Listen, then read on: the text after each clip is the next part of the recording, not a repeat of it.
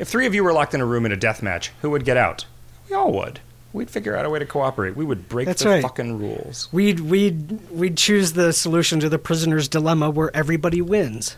We wouldn't light that match. Because that's a terrible idea. Yeah. If somebody gave you a book of death matches, why would you just leave it there? yeah.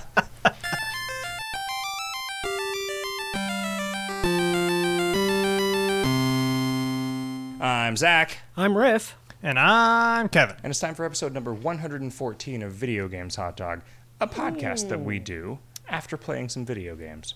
Sometimes while we're playing video games. Pretty Although much usually- everything we do is done after we've played some video games. Well, and before we play some more, until that fateful episode right before we die. Did I mean? Did you suckle teat uh, after playing a video game?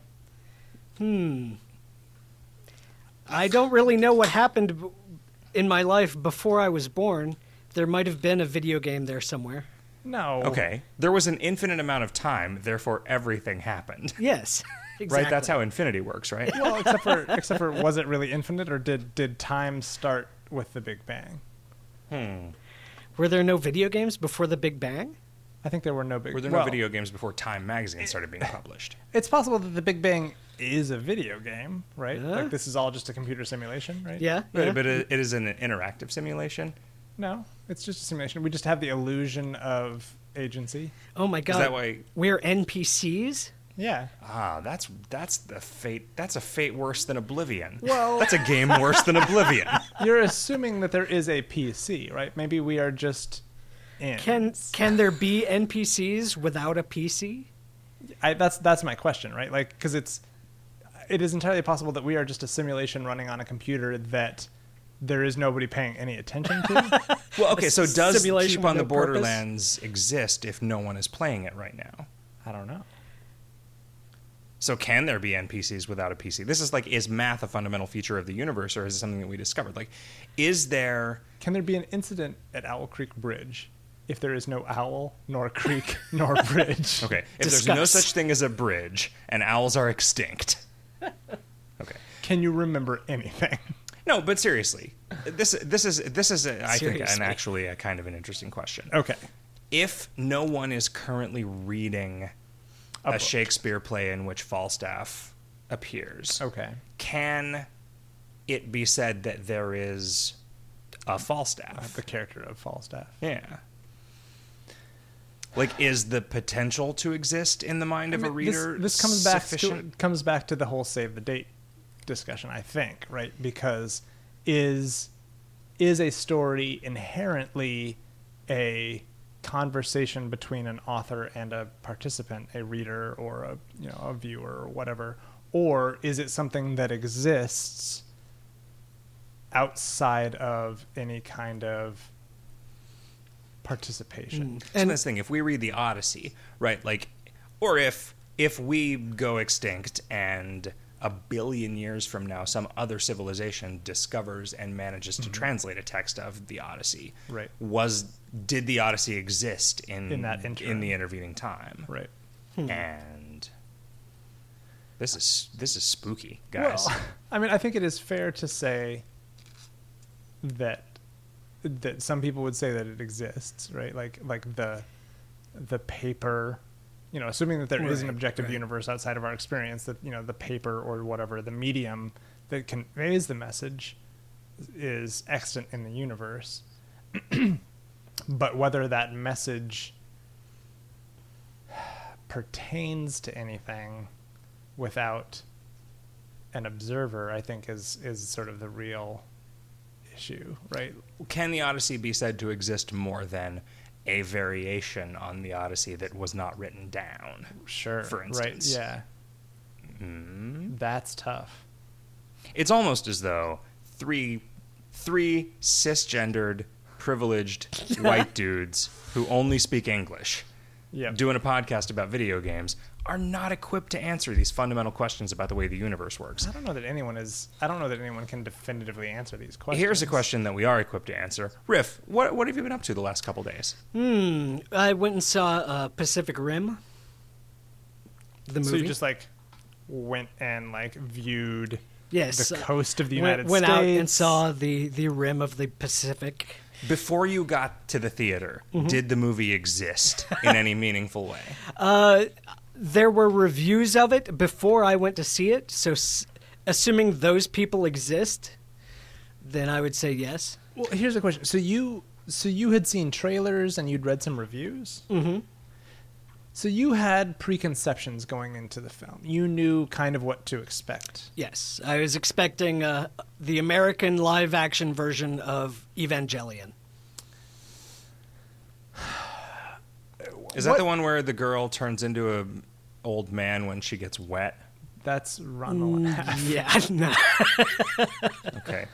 Um, so, do you find this is I'm abstracting it back out. Do you find mm-hmm. that your experience of films is better or worse when you have a bunch of like sort of predispositions towards what you're going to experience? Hmm. Well, it depends on the film. Like I hmm. if I had known what was going to be happening in Memento, then Memento would not have blown my mind as much as it did seeing it in the movie theater with no preconceived notions. Okay. But know, that's that's a very different sort of movie than Pacific Rim. You can make anything very similar to Memento if you smoke enough weed. Because you just forget what happened Yeah. five minutes before. Like uh, you just shut off you shut off your short-term memory sufficiently and Yeah, yeah. everything becomes Memento. It's true. I did see an episode of Doctor Who once that that blew my mind in much the same way as Memento did. And I, I, I was, in fact, not in a legal state of mind at the time, so that may have been exactly what happened. Did you end up with more tattoos than you started watching the episode with? I did not, thankfully. Okay. So this this might this might come to uh, bear on our later conversation because I uh, I've been thinking about as I've been playing Alpha Protocol the the notion that I have somehow acquired just through the ether of the internet that that game is compromised in some way that it is unfinished. Same idea that I have about Knights of the Old Republic 2. And I wonder if I had heard the same thing about Vampire the Masquerade Bloodlines, would I have gotten to the sewer and thought this is what they were talking about, as opposed to my naive experience of the game, which was having gotten to the sewer and thinking, fuck, this part sucks. Did you did you have the fan patch installed when you played? Uh, see, I did not, and I wonder how different our experiences were. Yeah, I don't know. I feel like you guys discovered some side quests and whatnot that I didn't ever, that I wasn't aware of. Um, And those are just built in. I didn't install the content patch. I only installed the bug fix patch. Oh, okay. So that, I mean, that, that's that. I guess is what I was Okay. was questioning, like, because there's a a bunch of content that was in the data files, but that wasn't actually accessible in game that they have unearthed and made available and stuff. So, yeah, I don't know. I like How was Pacific Rim, Riff? how was Uh, Pacific Rim? it was it was it was about as good as I feel like it was likely to be. I mean, it was extremely predictable and by the numbers. Uh, but the the important part of that movie is that the robots be awesome and look awesome when they're moving and when they're punching awesome monsters in the face. So- and all of that was awesome. So on that regard, it was successful.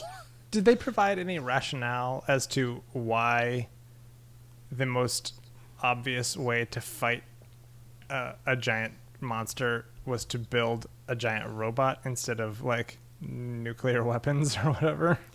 Um, they they did go into that uh, a fair bit actually, more than I was expecting. They they discussed like the the the practical um, the practical problems with funding giant robots and where these giant monsters are coming from is a big plot point. Um, I don't remember specifically. Like I, I, I imagine just nuclear weapons were out because you know blowing up a lot of nuclear weapons near these big cities would be Okay. a problem. but uh, uh, yeah, I, like early they like the the beginning of the movie is sort of historical flashbacks of the first few of these monsters that appeared. And and Oh, we're, so it's like set in a world where monsters have been plaguing us. yeah, yeah, this has been going. Huh. Oh, I just dropped my phone on the floor. Hang on a second. Sorry about that. All right. Uh, yeah. So this is uh, the the monster cost has been going on for a while at this point in history. So have we been able to beat them back without the giant robots up to this point? Apparently, like the first, they were able to take down like the first one or two with conventional like tanks and jets and stuff, but it took so much ordnance and resulted in so much destruction as of the monsters just rampaging around while the while the armies like slowly whittled them down to dying that it it was obvious that it was not practical that we needed to come up with a way to kill these monsters much more quickly. Do you think whittling was probably the worst choice of activities? Yeah, monsters they're not really I mean even if you can do like the ball in the cage or the wooden length of chain, they're just not going to be very impressed. Okay. But uh, yeah, I mean, it was pretty good. The I my my only real complaint about the movie is that I'm I'm really getting sick of ultra generic jock soldier bro heroes.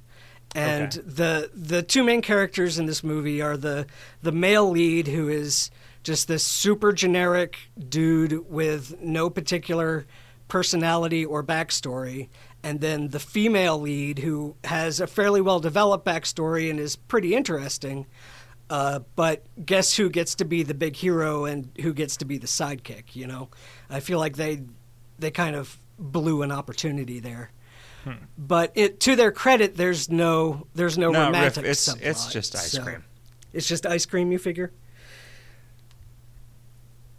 I don't understand that sentence.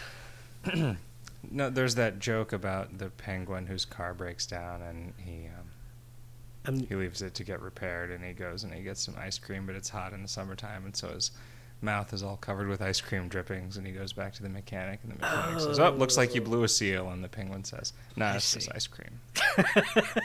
so you said you said they blew an opportunity. right. And I said, no, it's just ice cream. And it could have just been. This it could have just been one of those things that was unsaid, so that so that five percent of the audience who got the joke would have really appreciated my my high concept uh, comedy that I was going for there. But but no, we had to Had to had to screech it to a halt while I got that yeah, joke we had to we had me. to dig yes. into it. What I need is one of those. I, I need a soundboard that will allow me to put in a record scratching uh, sound effect. What, how about uh, we release two versions of every podcast? One, the idealized version, Which that- I spend hours editing. yeah, and the other one, to- which is just the bullshit that we say. But which one idealized gets version- the laugh track? Well, the, the the idealized version might not feature much of us talking. Yeah, that was what I was going to say. I feel like the ideal version of our podcast might be so short as to not exist. It could just be an hour and a half of me laughing. Uh, okay. Okay. Sure. Yeah. There is there's for someone that is an ideal podcast. Do you think that when Guillermo Guillermo del Toro dies, he will be greeted at the gates of hell by a creepy, super skinny monster with eyes on its hands? I would like to think that that's what will happen. it's possible. The only Do thing that I really know about Guillermo del Toro is uh, from an interview that I heard where he insisted that um, I forget exactly what the quote was, but it's like you can't fuck unless you have a hard dick. He's a very foul-mouthed guy Yeah. in multiple languages. Yeah, Okay. yeah. Pan's Labyrinth is actually uh, Spanish for something too obscene to say on this podcast. we don't want to get thrown off of iTunes. Do you think if you tried to give that guy a high five, he'd find that really upsetting? The guy with the eyes for on his hands. Well, I think the way Yeah. that you give that guy a high five is by punching him in the eye socket. or winking. Oh, okay, yeah. Yeah. Uh, it, to him, a high five and an Eskimo kiss are the same thing. No, no, no, a butterfly kiss. Yeah. An Eskimo kiss is where you rub the tips of your noses Right. uh, back Right. and forth. A butterfly kiss is where you say uh, you, you, you, you blink and rub your eyelashes against the, the, the child's cheek. I'm assuming Ugh. you're doing this to a child Because nobody would do that just prior to to somebody getting they arrested. actually cared about. Yeah, well, sure. and nobody cares about children. Nobody cares about children. Yeah. Yeah, that's one thing I've learned in my travels. You can just take them. You just you just go through a town you've never been to before. If you're like, I want a souvenir, just take a kid. Nobody Yeah. will, nobody will give a shit. That explains your closet hmm. It does, yeah. I mean, I imagine it's it's you spend a lot of time looking for a kid who's wearing the shirt with the name of the place that you're visiting on it. So Yeah, you could it's just- a proper souvenir. You could just sort of scratch it into their skin. that's how you. Um, Okay. That's how you. That's how you determine which ones are going to complain a lot You could also over the next. you could also over the a, last couple weeks of their lives. a date. Thump them on the head so you know if they're ripe or not. Yeah. Hmm. I I hit my head today. I was at the gym and I hit my head with a 20 pound weight and smelled burning rubber. And I didn't know if Uh oh. well, that's the thing. Like like did I cause some sort of neurological dysfunction or did just around that same time somebody like do something in the gym that caused there to be a, a smell of burning rubber? No idea. I don't I still don't know whether that was How- How did you have occasion to hit yourself in the head with a twenty pound weight? What were you doing with it? Uh, I was doing a uh, over the head tricep extension with just free weights, and Okay. those are pretty loosey goosey. I didn't. What- It wasn't like a massive tra- head trauma. Like it wasn't like I left a, a welt or anything. But I would like just sort of I knock. don't know that a welt is an indication of massive head trauma so much as like a concussion is an indication of massive head trauma. Okay. I A I welt is more an any of indication of, getting shot with a BB gun. Did that Okay. happen? I didn't know. I Okay, so it's shot by a BB possible that at the same time that you hit yourself in the head with the weight, someone shot a BB gun Up my nose? a pitch drop experiment Yeah. Okay. and then into your nose.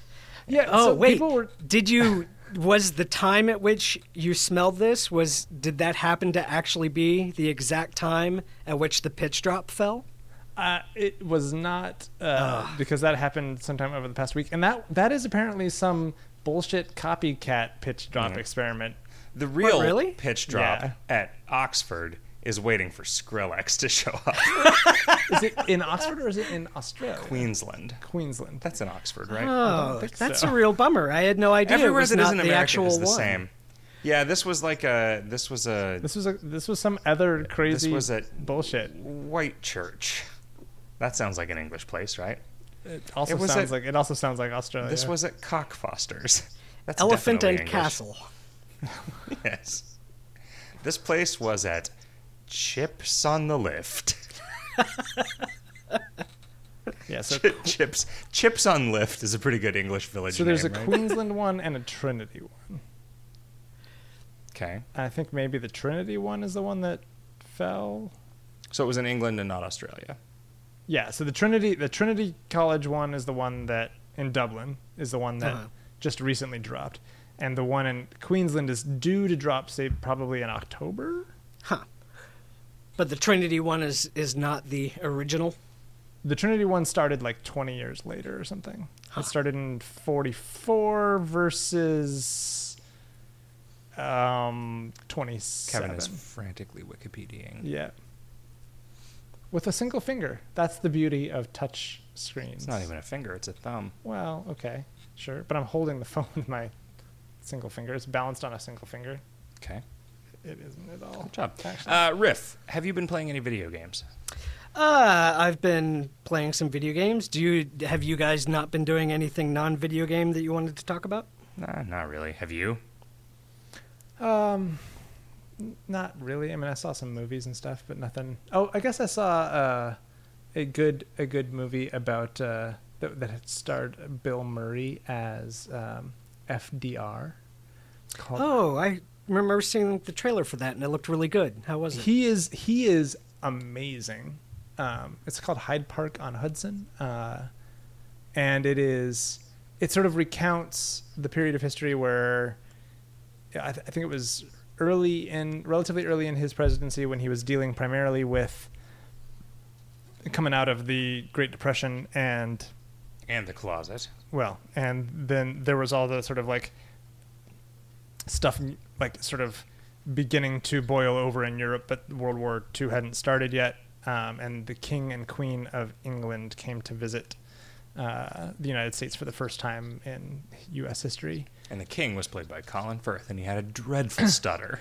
Um, almost, uh, but it was great. It was it was super great, and I had no idea how much of a philanderer that FDR was, um, which is surprising given the, the polio. It's like it's like you got you got a significant disability, and you're also potentially the most important, powerful man So- in, the, in the in the United Yeah, States. in the universe. I um, feel like being the the president is a pretty serious trump card To when it comes polio? to just arbitrary poontang. It it is it is difficult for me to imagine a condition other than say like knife dick that would stop you as the president of the United States from regularly getting as much strange as you wanted. Well, okay. So, but then, what? How, how do you feel about? Well, yeah, that's riff, riff. We're not going to explain that one. Um, okay. Jimmy Carter. What are your thoughts on Jimmy Carter? Well, Jimmy Carter is theoretically the only United States president to have not cheated on his wife while in office, right? and because because his like he admitted tearfully to thinking about thinking having lustful thoughts towards another woman as as cheating on his wife My uh, my my dad got in trouble with my mom for, for having buying, a lustful thought. No, for buying that issue of Playboy because it had an interview with the president. Really? In it that was interesting, and he it was a, like a case where he did really buy it for the article. article. yeah, My was- dad subscribed to Playboy and. Yeah. had 30 years of Playboys by the time that I was old enough to know what that meant. Yeah. Yeah. Your mom is a your mom's a little more easygoing about that kind of thing than mine Sure. is. Sure. Really about everything. Yep. She is. Yeah. So I have to say, if I'm just if I'm just calculating the likelihoods of things, uh-huh. I'm saying that the likelihood of me sleeping with your mom orders of magnitude higher than the likelihood of you sleeping with my mom. I will agree with you on that. There you go. See, I will this is agree ju- with you this, on this that. and this is the wo- this is the world we live in. This is not a value judgment. This is This is because you're just an observa- president This is of- the news, not the weather. Of the of this podcast. It is. It is. It's a position of privilege, and it doesn't even matter to your mom that I have a knife dick. kind of matters to me. She's kind of into it, you know. Yeah. Like, I mean, what? You're done in there. what do you care? Okay. Oh man. Now have you been playing any video games? All right, have I have I done it? Have I ended the segment yet? Have Yes. you guys are you guys cool yeah, to I move think, on? I think you've put a definitive end on that segment. Um, yeah, I played a bunch of uh, Shin Megami Tensei 4 on the uh, 3DS. Uh, it What's is- that like? It is the uh, the newest one. Well, okay, I was about to say it is the newest one in the Shin Megami Tensei series, as though that weren't completely obvious already. Well, um, So it's is it the follow up to Devil Survivor Fortnite?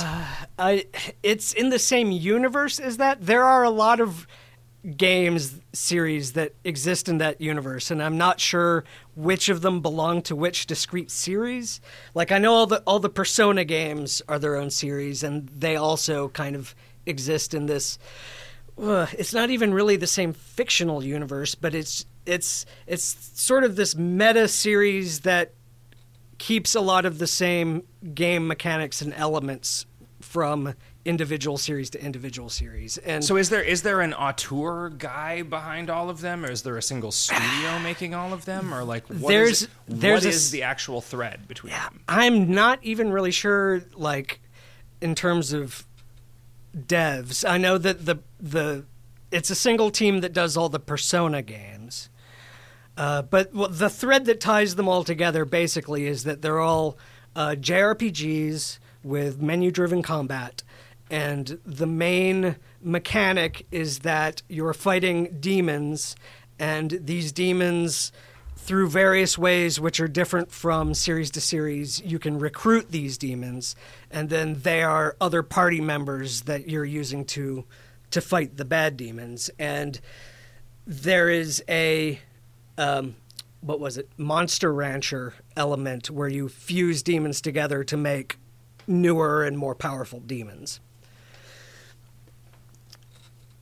So Okay. you so the the way the Shin Megami Tensei games work is you've got uh, you've got like your your character in this little 3D world that you're moving around in third person, and the the enemies appear on the map as sort of hazy blobs and blurs, so that you can you can choose to either attack them or run away from them. And if you get into a fight, then it's then it switches to the the default sort of JRPG screen where you see your enemy and you've got menus that you pick your attacks from. Um, what's particularly interesting about this game, this particular iteration, is um, the plot. I, I, I haven't played a lot of the games in this series, but the ones that I have played have eh, they've not they've not been particularly interesting me to me uh, plot wise. But this one is turning out to be really weird. Um, it starts out with the main characters are medieval samurai in some sort of alternate history or alternate world Japan where the kingdom was founded by a samurai who discovered the ability to summon demons in order to fight the demons that were invading. And so he, he became the first emperor and has established this lineage of samurai. And your character every year there is like a festival where all the young uh, where all the young people come to see if they qualify as samurai, which the test is to put this gauntlet on, and the gauntlet uh, has an LCD screen on it, and there's no other like high tech uh, technology in this world. It's all very medieval, but this gauntlet for some reason has an LCD screen on it and an AI inside it and the AI like decides, all right, this is going to be this is going to be the new samurai for this gauntlet, and your It asks you which picked. finger the magic is in. Yeah, something like that. And uh, I I can't really go much deep more deep into what happens in the plot than that because it starts to get into crazy spoiler territory pretty quick. But it's uh, there's there's weird weird stuff going on in this game, and it's really interesting from a plot standpoint. Um, the the gameplay stuff is I mean it's pretty basic JRPG. They've done a lot of stuff that's that's pretty nice like and kind in in terms of the mechanics. Like it used to be that if you wanted to fuse some demons together, there was a, a specific place that you had to go and do that. So you couldn't do it in the middle of a dungeon, for example. Uh, but now you can you can do it anywhere. It's just another menu item. And the there's uh, instead of having just the demons that are in your party, you also have a stock of uh, starting out at eight, and I think it eventually goes up to a dozen demons that are in your roster that you can switch in and out of your active party uh, as a as a command during combat, and you also have access to their spells when you're not in combat. So wait, you wait, can you have can switch them out from your party while in combat. yeah yeah. Wow, that There's- seems like uh, it- like that like that featured almost like sounds so unpleasant to me that I would I would it want to it pick it, up. It expands the possibility space Mm. such that you suddenly have to start stabbing yourself in the dick to get the most out of It- every I've fight. I've I've not yet gotten to the point where I was forced to like rotate guys in and out just as a strategic thing. It's it's mostly so far just the, been the world is not big enough for the air quotes around forced that I'm making when I Right. say forced. uh, so far it's it's just been a thing like all right this demon died I gotta summon Okay. another dude into that slot Sure. you know and it and it takes it takes a turn to summon a guy it's it's it's a turn that your main guy is not attacking or spe- casting a spell. So it's it's not something that you're going to do a lot but it's very handy. And and having that stock of guys means that you can have a demon with healing spells that just sits in the stock. And when you come out of combat you can use his MP to his magic points to heal all your guys up instead of having to use them off of a guy that you're actually using actively in combats. Thanks for clarifying what MP is for our audience, which is all Yeah, uh, that that that occurred to me as I was saying that. that There's very little chance that anyone listening does not know what MP means. I mean, it means But- military police, right? Yeah. that's when you, that's when they make you peel potatoes in the kitchen, Uh, what else do they which do they that's call the nice? MP. mess hall. They um when you die, the okay. Well, first of all, you can instead of this is the del first. Toro gives this you is the eyeballs on your first hands. game out of any of these that I've seen that you could save the game anywhere instead of having like save points. Uh, it's just a, there's a menu item to save, and you can do it wherever you happen. So this is be. the first game in the series to come out after 1996. Yeah, pretty much. I mean, well, save save anywhere has not been a big feature in JRPGs that I've seen for long since it's become common in other sorts of games. Uh, so that that I don't know. Maybe I'm wrong. Maybe I'm just not playing enough of them. But uh, but the other thing they do is when you die, uh, there's a little cutscene where you actually go to the underworld and and Charon is there, and he offers to send you back to where you were in exchange for a hunk of of your gold. Or uh, if you're assuming you're playing on 3DS, because I, I think this is only out for 3DS, uh, he'll also take the uh, the, play, the play, coins, that you get. yeah, ah, that's great. yeah, it's it's pretty cool, and it, it turns out it, because you can save anywhere, and he takes a lot of money if you take this option. It's generally better to just you know Save, just restart go for a the jog, and then play. pay him play yeah, coins. Ah, well, or so or good. just just re- uh, reload the game back to your saved game before you die. But if it turns out that you forgot to save for a long time and died in a terrible place, it's really handy to have this extra option. Uh, he'll even uh, he'll even let you go into debt to him if you don't have enough gold. Wow. Yeah, The play coins thing has been interesting to see. Like, so microtransaction free to play games can be gross and often are gross. But I feel like with the 3DS, Nintendo has taken some of the things about that that are interesting, which is namely like having an RPG with multiple sort of discrete currencies that are acquired in different ways. And in a free to play game, it's usually like, you know, killing monsters versus giving them money. But on the like, 3DS, external to the game. on the 3DS, it's like playing games versus the pedometer, which I'm not gonna like. I don't think that that's actually like improving the world You in don't? any in any meaningful way. No, I, I don't because I feel like it's.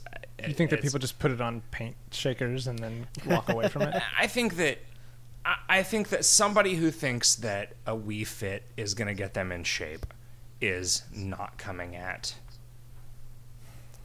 causality from the right direction. I I want there to be success stories of people getting Wii Fits or DDR dance pads or whatever, Sure. and having that either keep people in shape or get people in Right. shape. I'm- and I I, don't know if there are any. I I've don't- never actually heard of any, but I don't enjoy seeing failure, No, right? but, I mean, it's like, I, like I like the idea of video games being transformative. Like you know, there's Mm-hmm. this zombie run thing, which people are talking more and more about as a thing that's really exciting and getting them to go out and run more.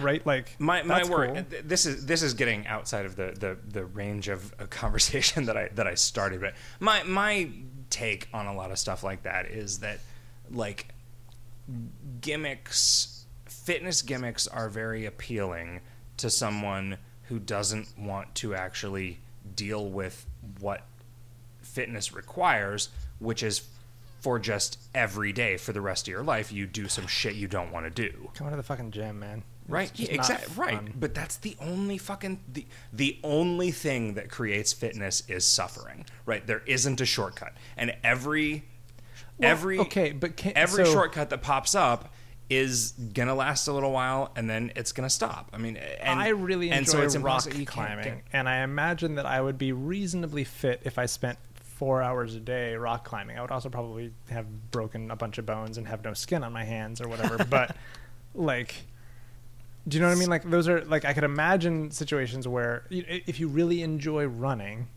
there are people who do that and they will just run Sure. ultra marathons. But somebody who somebody who really enjoys running doesn't need a Fitbit. Somebody who really enjoys Sure. running doesn't need a pedometer. Somebody who really enjoys running doesn't need a treadmill. Right? Like that's okay. the, th- Let me, I'm gonna the- I'm gonna argue with you here though because I feel like Weight Watchers. I know I know a couple people that Sure. Weight Watchers has been tremendously valuable for them because being able to assign okay, fair point enough. values to foods Right. Has dramatically changed the way It- that they interact with. it's food. it's a it it is it is a it is a it is like an RPG. So you're right. You are right about that. Like that that is that is a system that you can overlay on your sort of behavioral habits. Right. That can give you a framework for starting to sort of like understand the truth, which is basically the only way that you're going to be in good shape is if you're unhappy a lot of the time because you can't have some fucking ice cream when you want it. Right, Right. right. And that, that, that there's just, there, the universe is giving you fucking nothing for free. And coming to that realization is the best way to sort of achieve some peace with the way your life is going to be. Right. But, so I don't. th- I don't those- think I would go to the gym if I didn't feel better in general. Yeah. in like uh, on the like you know in the like so the you know for the past month I've been going to the gym whereas for the the year maybe year and a half before that I I had basically not been going and I feel like my mood's been better and Yeah. like just life has been just but better. But it takes like a month, right? Sure. And it is only because you know that that will happen and you are willing to de- delay that gratification.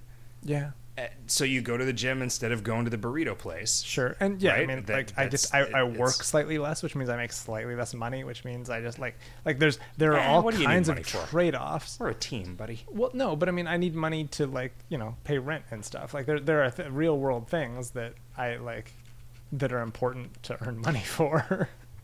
Where where I was going yes, sorry. with this is Yeah. that it is interesting to me to see some of I think the lessons from like not everything about every Zynga game is evil, right? Zynga's Okay. evil.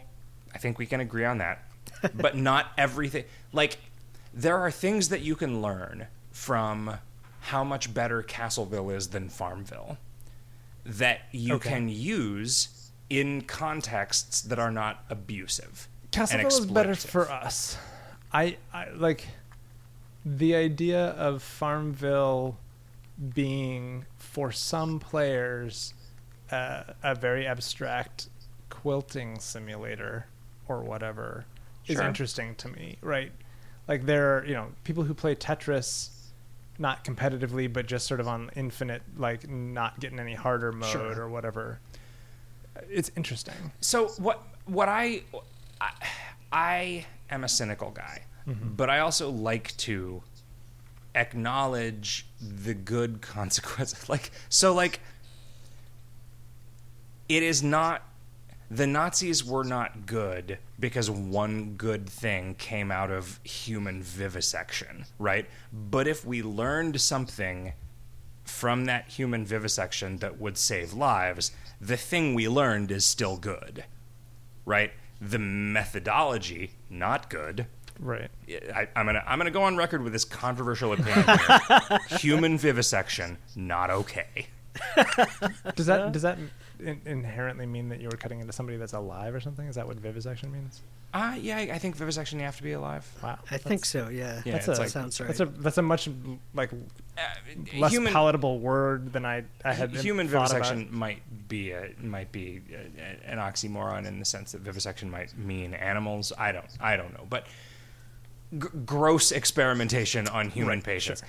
It is gross and it is bad, but if something good was learned from it, you shouldn't just reject the good thing that was learned from it because of where it came from if that thing is good in a vacuum, right?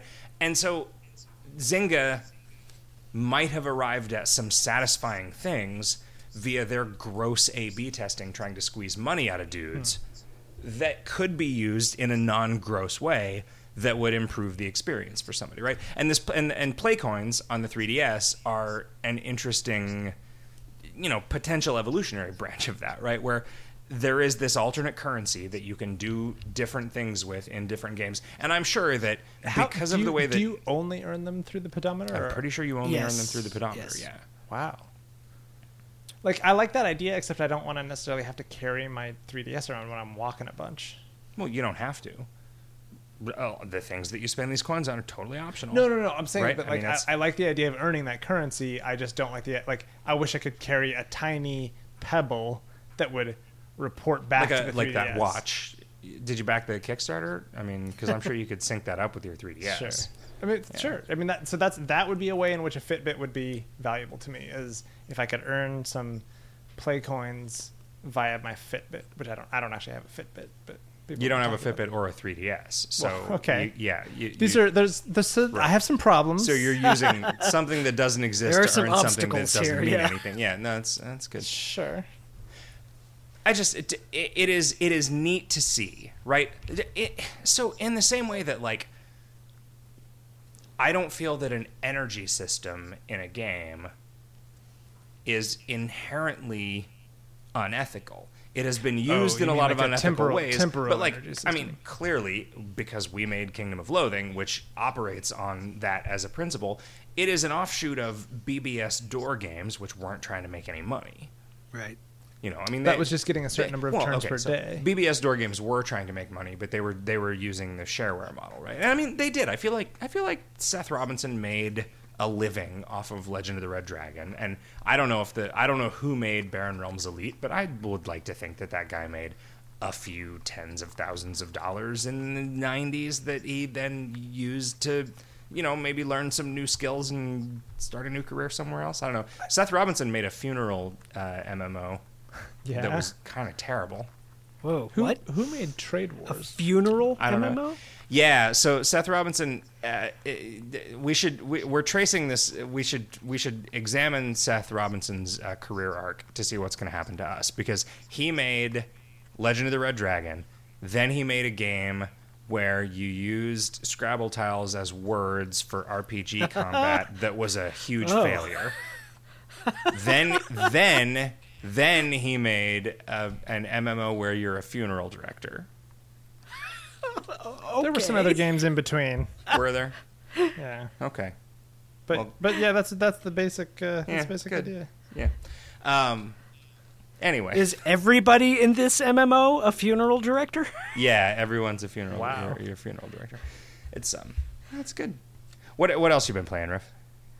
Uh, that's all I can think of of note. I mean, I'm sure there are little flash games and stuff in there, but I don't remember anything specifically. More Animal Crossing. Yeah, yeah, a lot of Animal Crossing. I think I'm done. Yeah, Did- Yeah, I think I'm done. I, I like. I just don't care. I just don't care. It it it does not seem like your sort of game. why do you think it is so compelling for some people and so non-compelling for other people? Mm, I don't know. I mean, people who just enjoy going through the motions and don't require any, like, sort of. It's not even like an extrinsic motivation, right? It's like it's like just a. It's uh, people who are willing to relax the meaningless things to which they will ascribe meaning. Do you buy into the notion of some video games as ritual that has been discussed, that's been bandied about? I mean, there are certainly times where I would buy into it about a particular thing. I mean, I feel like there was there was a period of several months in my life during which playing The Binding of Isaac was hmm. was just you know That was, I, I don't think of that as, as so much ritual as like a chip, as your sort of chip chain experience where there was a daily puzzle or daily board. I'm stoked about the The Spelunky, thing. Yeah. Which that is that is just such a good idea. Riff, did you hear did you hear about the daily I heard that there is something. I don't know. So the, the, the way that the way that it works is uh, my my understanding of it, like sort of based on what I've seen him say on Twitter and what I the the way that I understand, you know, how it probably works on the back end, is every day it picks a seed and it generates. Everyone gets the same randomly generated Spelunky game, which you get one try to play, and then there's a leaderboard for how many points you get. The and one that is- try thing is nuts. that is so Yeah, that's fucking interesting. great. That is so great. I cannot tell you how happy that makes me. because even good players could have a Yeah, could have a- exactly. an accident. and even even bad players have a chance to do well. I mean, really this is run, this yeah. is like I, I, I wish that I wish that I could talk to Mark Rosewater about this because I think that he would be really happy that this exists. Hmm. Maybe he knows. I don't know, man. He could pay attention to video games. He doesn't seem like he cares about video games that much. So, but I mean, that would be a that would be a great example of a ritual, like a game where you played every day or every you know you every Saturday and Sunday you picked it up to play the daily games or something like that. And I and I feel like I feel like there isn't that people have made the argument that Animal Crossing is Hmm. more like that than than s- s- these sort of digestible games that have a beginning, middle, and end that you then put away forever. Yeah. It definitely has. uh, Yeah, it has some of that. Definitely, it's it it's it satisfies that and the urge to collect things and uh, and try and get the entire set or try and get you know all the all the parts that you feel you need to make the inside of your house look the way you want it Right. and it it also I don't know it kind of scratches that like it's a it's like a nice sort of mini vacation spot. It's like a nice place you can go spend a half an hour doing nothing. Do you really spend a half an hour like Oh, I don't know. I don't know exactly how much time. Because to me, it seems like my experience with Animal Crossing leads me to believe that I either need to spend five minutes a day playing it to get stuff out of it, or I need to spend like 10 hours doing something boring and repetitive that it lets you do over and over again in order to make the same. There's no end state, right? Like of it, it just keeps Yeah, no, going. it, it keeps going, and it's it's it's got a lot of time stuff that you know that trickles out over the course of the entire year. yeah, there's stuff on a I, I year guess cycle, you you, right? you could potentially get everything over after after a year of play. You could probably get everything, I guess, But there and are, then like, these- theoretically be done. But there are these pivotal events that occur, right? Like it seems like there's that after you after you pay off your first mortgage, then the old mayor shows up and unlocks the island. And mm-hmm. then there are other things that seem to trigger on other sort of milestones. Like they had an arc that they supported with new gameplay systems revealing themselves to you. And I think that those are both too slow and too too few hmm. to hmm. to be a thing that I'm So capable you, of getting You appreciate into. the game, but you want it to be like one and a half times or ten times faster or something. I want it to either be faster or more. What do you mean by more? I want there to be more things to do. I want there I want there to be if if I was only allowed to play it for 10 minutes a day mm-hmm. and there was 15 minutes worth of shit to do a day, I would still be doing it. I would be champing at the bit to play it every fucking morning as soon as I could. But it it's like it it exhausts itself in a way that prevents it from getting its hooks into me. I Okay. think. Right? Like there are three fossils a day that appear in your thing. Four?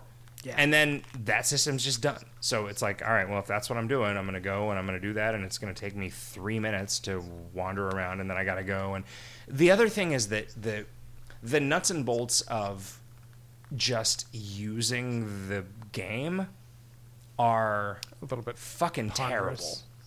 Like the number of times that I have to just like so so th- th- this here is an unforgivable fucking UI decision.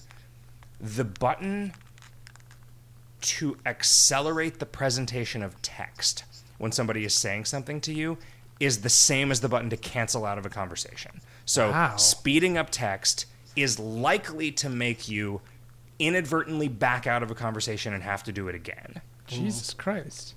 Or just miss the opportunity for uh, getting a quest from a guy and you can know and you can know on a fundamental level and you can you can just understand to the core of your being that that quest was just some randomly generated bullshit i did not miss anything by not asking oh what's up stupid fucking bodybuilder mouse but you accidentally cancel out of it and you feel this loss Oh, you no. feel I I know that loss. and fuck that. Like what you've got so many goddamn buttons on this fucking piece of hardware. Why the fuck is the cancel out of a conversation button the make the text move faster Yeah. button? Like what the fuck is wrong with somebody who made that decision? Like it it ah, it it it it hurts. It physically hurts for me to consider Does any other button accelerate conversation? Like, is it possible that they're like you just happen to be I using it think so. that way? Because I don't think so. that does seem like a just glaring oversight. yeah. Riff, I'm not. Am I wrong about this? Am I am I missing something? I I mean that I th- I mean you're correct that the B button is the one that accelerates text and it's also the cancel button. I I don't if I have accidentally missed any conversations that way, it it has not been very often. I don't know. Maybe maybe maybe you're paging through stuff faster than I do. I don't. I Oh, don't yeah. know. he absolutely. reads super fast. And also, I, I have, if I were to rate my tolerance for reading the same dialogue twice in a video game on a scale from one to ten, it's fucking zero.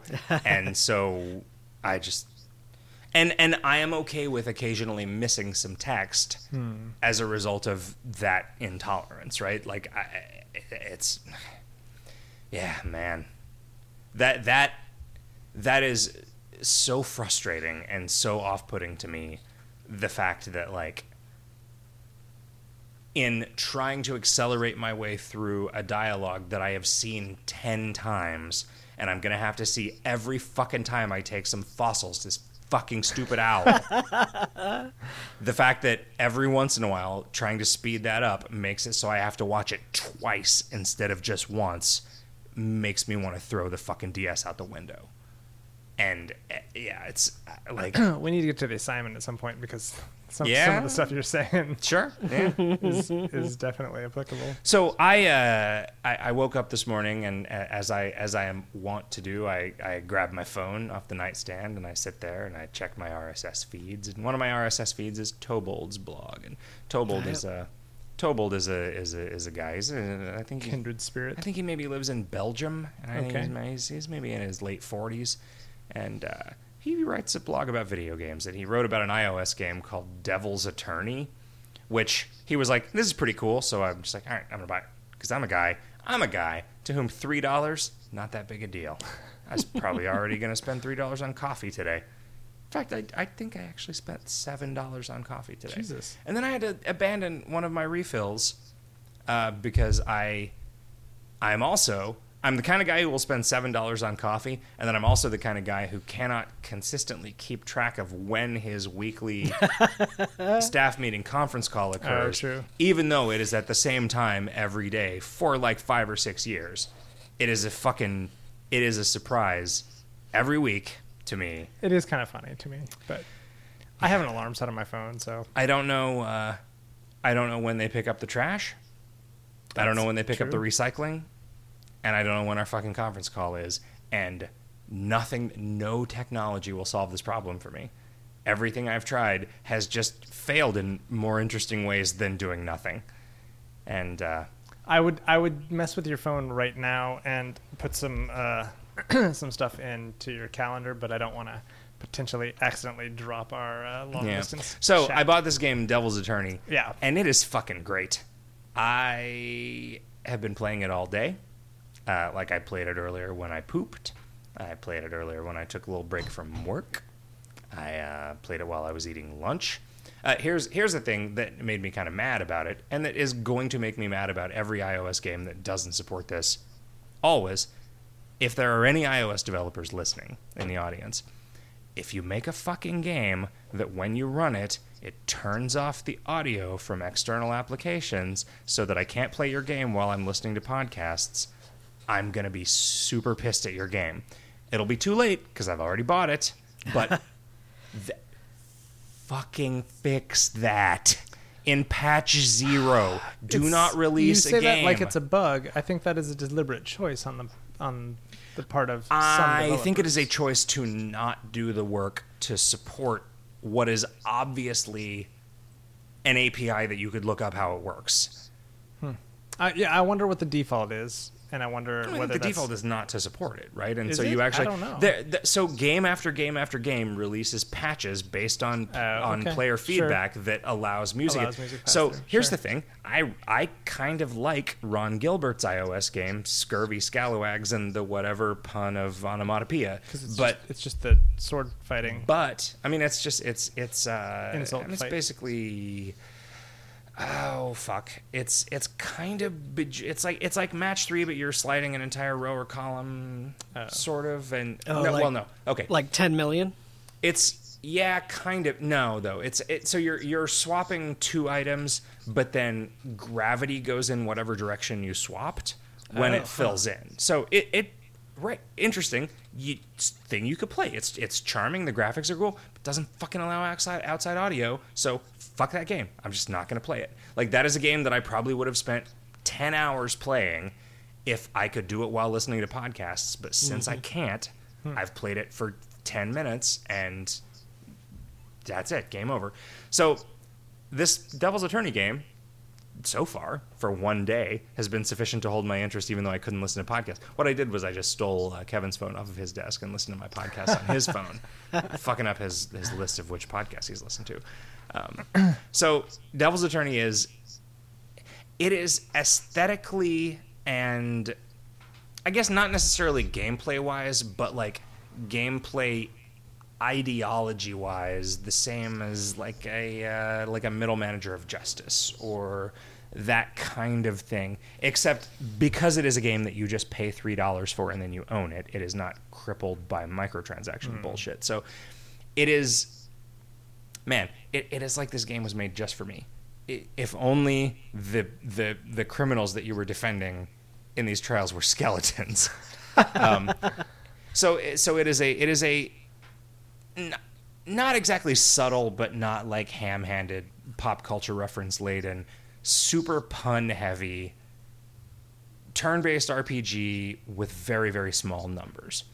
And so And you're you're in a courtroom. yeah, you're, you're- so so you're like so the battles are between you and collections of so there's there is a there is an enemy attorney and there are witnesses and there's evidence. And then some of the witnesses like so every every enemy every active enemy has like a number that's the amount of damage that they are going to do to you when it's their turn to act. You have a bunch of action points that you use to invoke different abilities that you you gain these abilities by like using the money that you earn from trials to like trick out your apartment right you buy you buy extra furniture and you buy like new suits and stuff and like new rims for your car that that increase your abilities in three axes which are like materialism decadence and vanity Okay. right and so each of those each Those of those is like a super closely related. is a simple tree that has different things in it. And so you have certain attacks that work well against evidence, and you have certain attacks that work well against witnesses, and you have things that where it's like, you know, objection uses two of your nine action points and it just disables any human for the for a round. Okay. And the fights tend to last like two or three rounds, and they are way more puzzly than they are just sort of RPG attrition stuff. You have like so there's an attack that costs one action point that does zero to one damage. Right. Hmm. So sometimes you're like, well, so I could just try this over and over again and maybe it will work. You can you can get a you know a, a necktie that makes it do zero to two, and then you can get some skin lotion that makes it always roll max the first time you use it. So then after you've gotten those two power ups, you have a thing that once per fight will do two damage for one action point, which is pretty reliable and and under certain circumstances the right thing to do okay. there are there are enemies that all they do is augment other enemies. There are like, uh, you know, a witness protection guy Right. who puts armor on all of the witnesses and makes it so you have to do more damage to them to actually hurt them. It's what you're doing is damaging their credibility. Like instead of hit points, they have credibility, and Yeah. you are doing things like uh, I forget what the there's like you know humiliate them or discredit them or hypnotize them so that they do less damage. Like it's ah, it's so it is so it, I, like it's cute. You know, it's it's it's just like very so. The, The theming is good. here is here is here is an example of why I like one of the things that I saw in this game that are great. There is a skill called reverse psychology, and the icon for it is the Greek letter psi turned upside down. like that was pretty fucking thoughtful and that indicates that either it was like one guy that made this mm-hmm. or there was somebody who was involved enough in the process that like either hired a guy to make the icons who understood the same sort of pun sensibility that they were going for with the game. It's it's really charming, and it's you know. I, the thing that leads me to believe that it is a well designed game is that there are a lot of ways to go with the upgrades and they're mutually exclusive i think. Hmm. Right? There are things i in the in the sort of second act of the game like you you you're you're, you're defending like a guy selling bootleg vhs tapes on the street or whatever. Like it starts out in this very like sort of low grade petty city criminal thing and then you defend a mob guy and he buys you a new apartment and so Oh, then you move into a new office and then this new set of upgrades becomes available. But i think i missed a whole tier of upgrades in the second one because i forgot that my apartment had two rooms that you could move between to do different upgrades. So i might have sort of hamstrung myself. But it seems like all of the fights are pretty doable regardless of your build. Okay. right because you're making these permanent decisions about which Right. abilities you want to unlock and like you are sometimes faced with like all right well so this guy wants to give you a gift for successfully defending him. So pick one of these three pieces of gear that will do th- and they, they have different impacts on the different skills or they increase your stats or your stats are only meaningful insofar as they unlock abilities right? There's the randomness is handled pretty well. There are there have been fights where there have been trials where I have concluded, ah, this kind of fucking sucks because the right way to deal with this is to keep starting over and replaying the first round until I get good die rolls Oh, sure. and can eliminate this dude. And that sucks.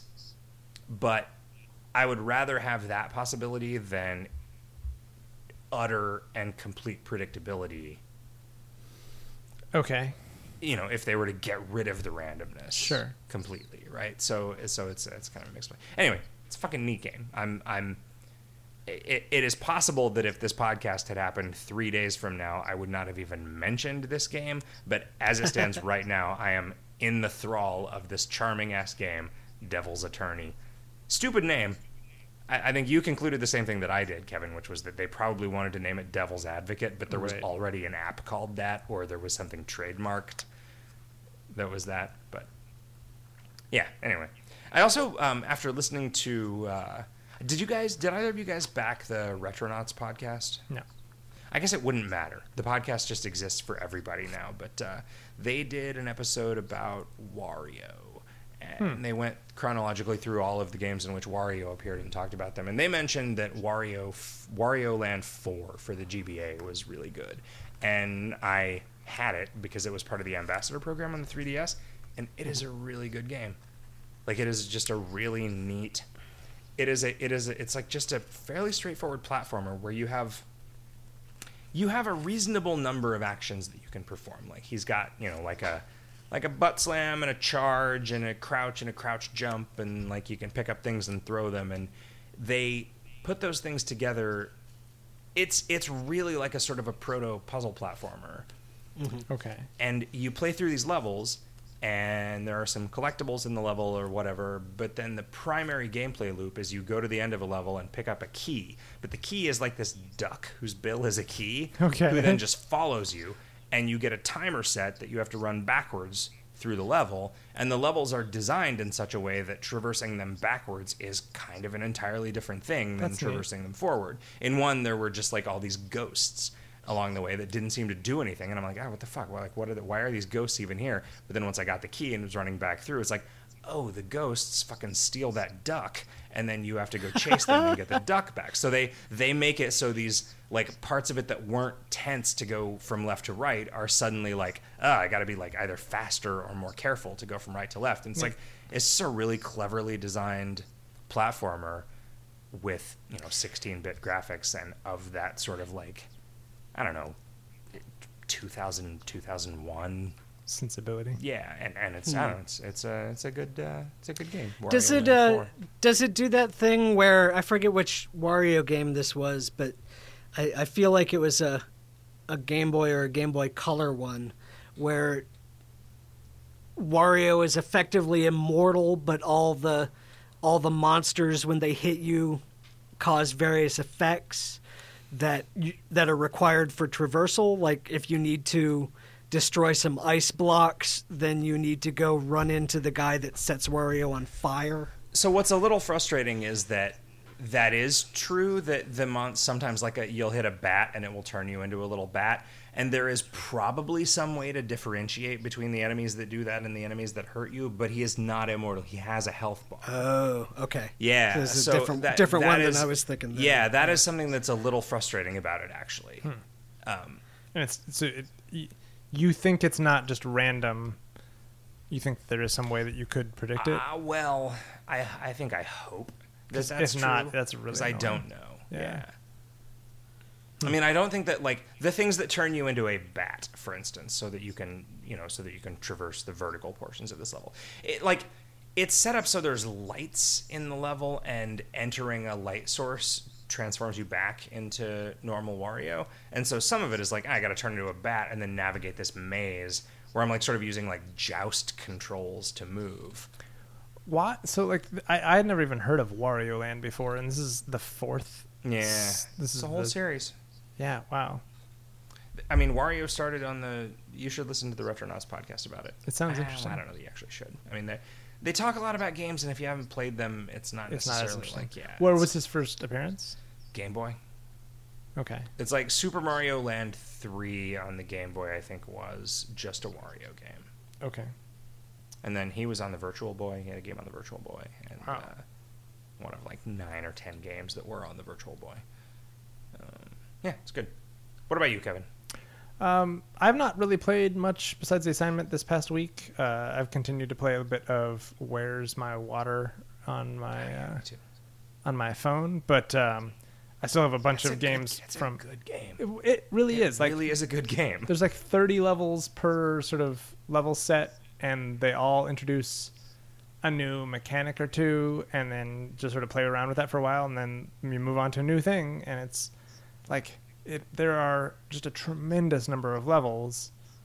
I'm and they're li- all little like, over they halfway don't get, through. They, I've not had them get super repetitive. Nope. Like it's a, it's got like a fairly limited number of mechanics, but like they just are good at making levels for Yeah. it. Like, I played I played it for like an hour on the way back on the train from dropping my mom off at the airport. Like Yeah, they they also have like four levels that they update every week with different themes and stuff. So that's like it's it's got a lot of a lot of stuff going on, and like Disney Interactive, I guess, is the the publisher. I don't know if there's like I don't know what studio made it, but yeah, cool. Uh, so I was going to talk about some of the games that I really enjoyed from uh, California Extreme Yeah. because I talked about sort of the old and weird weirdest ones last time. Um, the game that I spent the most time playing at California Extreme was called Pepper Two. Have you ever heard of this riff? That vaguely sounds familiar, but I'm not 100% certain. It is not not terribly unlike Pac-Man in that you are a guy traversing set paths, and there are a number of like around four or five uh, enemies sort of wandering around in this same sort of maze-like environment. And sometimes they kill you, and sometimes you can kill them. Yes. So there's so there's a lot of like overlap in that regard, but instead of there being little pellets that you collect, um, what you're doing is zipping or unzipping the path, and if you completely surround a, a part of the region that like you can't traverse, like you know, sort of like there's these paths between these sort of like immovable blocks. Um, if you completely encircle one, then that becomes locked, zipped. But if you only like go two thirds of the way around it and then come back, it'll you'll start unzipping the path. It's it's sort of like Pac-Man plus Qix. Okay, I don't know Right, that I've where- played Qix. encircling well Qix is that you, you have, Have it's I? It, you've got a joystick and a button to move fast and a button to move slow and you, like any area that you encircle becomes colored and oh, maybe I have. you're trying to just like cover up ter- there there are a million clones of clones of it. Okay, it some that reveal pictures of naked ladies Oh. for instance cool. Um, so it's so it is a you know it is fundamentally not that that complicated. It, it, there are sometimes so the power pellets or whatever are basically the theming of the game is very strange. It's like you are a little angel wandering around, and then if you encircle if there if one of the reasons that you encircle has a pitchfork on it, you become a little devil, and suddenly you can kill the like ghost like enemies that had been sort of wandering around. Um, but I don't understand what what if any kind of narrative there is. Um, the game is divided up into four screens, divided into a sort of a two by two grid, but connected like a torus. Um, so you can go like you go screen one If down you keep to screen going three. left, you if you keep going left, you Yeah. just go between one and two, one two, Yeah, one two, one two. But exactly. then if you go down, it's like one three, one three, Um, one three, or two four, two four, two four. Uh, Right. And then yeah, and then if you zip up every region on the screen, you have sort of completed that screen, and it like you get a little sort of musical interlude or whatever. And then if you if you complete all four screens, then it unzips everything and it starts the game over. But it starts adding some additional challenge, like the screen will sometimes just like go black, and you won't be able to see the pads anymore, or whatever. Like there's the, like ah, it's a shitty challenge. well, it's I mean it, it it's tricky. Challenging. Yeah, it's definitely it definitely adds some some some replay value to it.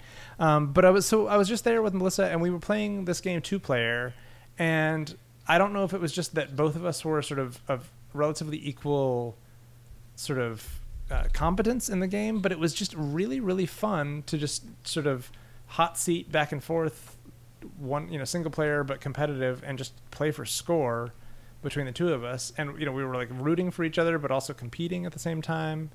Um i don't know. It like it it was a really solid very fun experience with a game that i had never experienced before and and i was just surprised that i had never heard of it before. Um It's the value in California Extreme is that there's just a lot of like really enthusiastic collectors of arcade rarities yeah in this in this region of the world, and so you're just gonna like. It's weird as a 37 year old ass man to keep encountering arcade games that I just was not aware existed from the early and they're, 80s. like I, it's just amazing the the number of games that people made that you just like they made a hundred cabinets and then no one ever saw them or whatever Yeah, and I mean that's the thing. Like if there were if there was an arcade game where they made five cabinets and it didn't take off, they probably made them on Alameda. So hmm. they're probably still pretty close to here. right that's true All other things being equal. So I mean that's that's a neat. It's just, it's like a just you know, in, case you needed Historical in thing. case you needed another reason to really like this part of the world. Uh, another game that I played was called Toobin', which I had never heard about. Um, Really? I yeah, I'd never played Toobin' before. Wow, that arcade game was fucking Yeah, wow. everywhere. yeah. I so I did not spend a bunch of time in arcades when I was a kid, um, and the arcades that I did spend time in uh, were apparently not very good.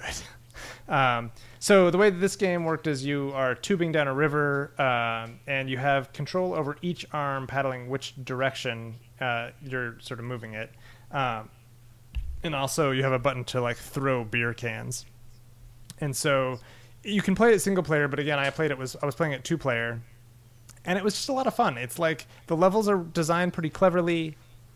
You're traversing these these spaces and collecting resources but also having to avoid obstacles. And you're you're interacting on the same river with with the second player just trying to like knock them into stuff that's going to pop their inner tube or um, you know down sort of the least the less favorable paths that don't have as many sort of like beer cans you can pick up and stuff and the controls were different but totally accessible like you like the physics having the motion that that made sense physically but was not sort of a standard video game motion was just yeah, it was immediately it, works. accessible It works Yeah. pretty well. and like so you like you hit two buttons at the same time to sort of paddle forward straight. I mean, yeah it's, it's sort of like each button that you have a button to paddle on the right and a button to paddle on the left, and if you just paddle on the right, it it's sort of like those tank games that have two Right. joysticks, right? exactly yeah and because you know instead of controlling both treads It is, in fact, I, I, I'm pretty sure that's on the same hardware as Vindicators, which, which I also is, don't know. It, it's well, it's not the same.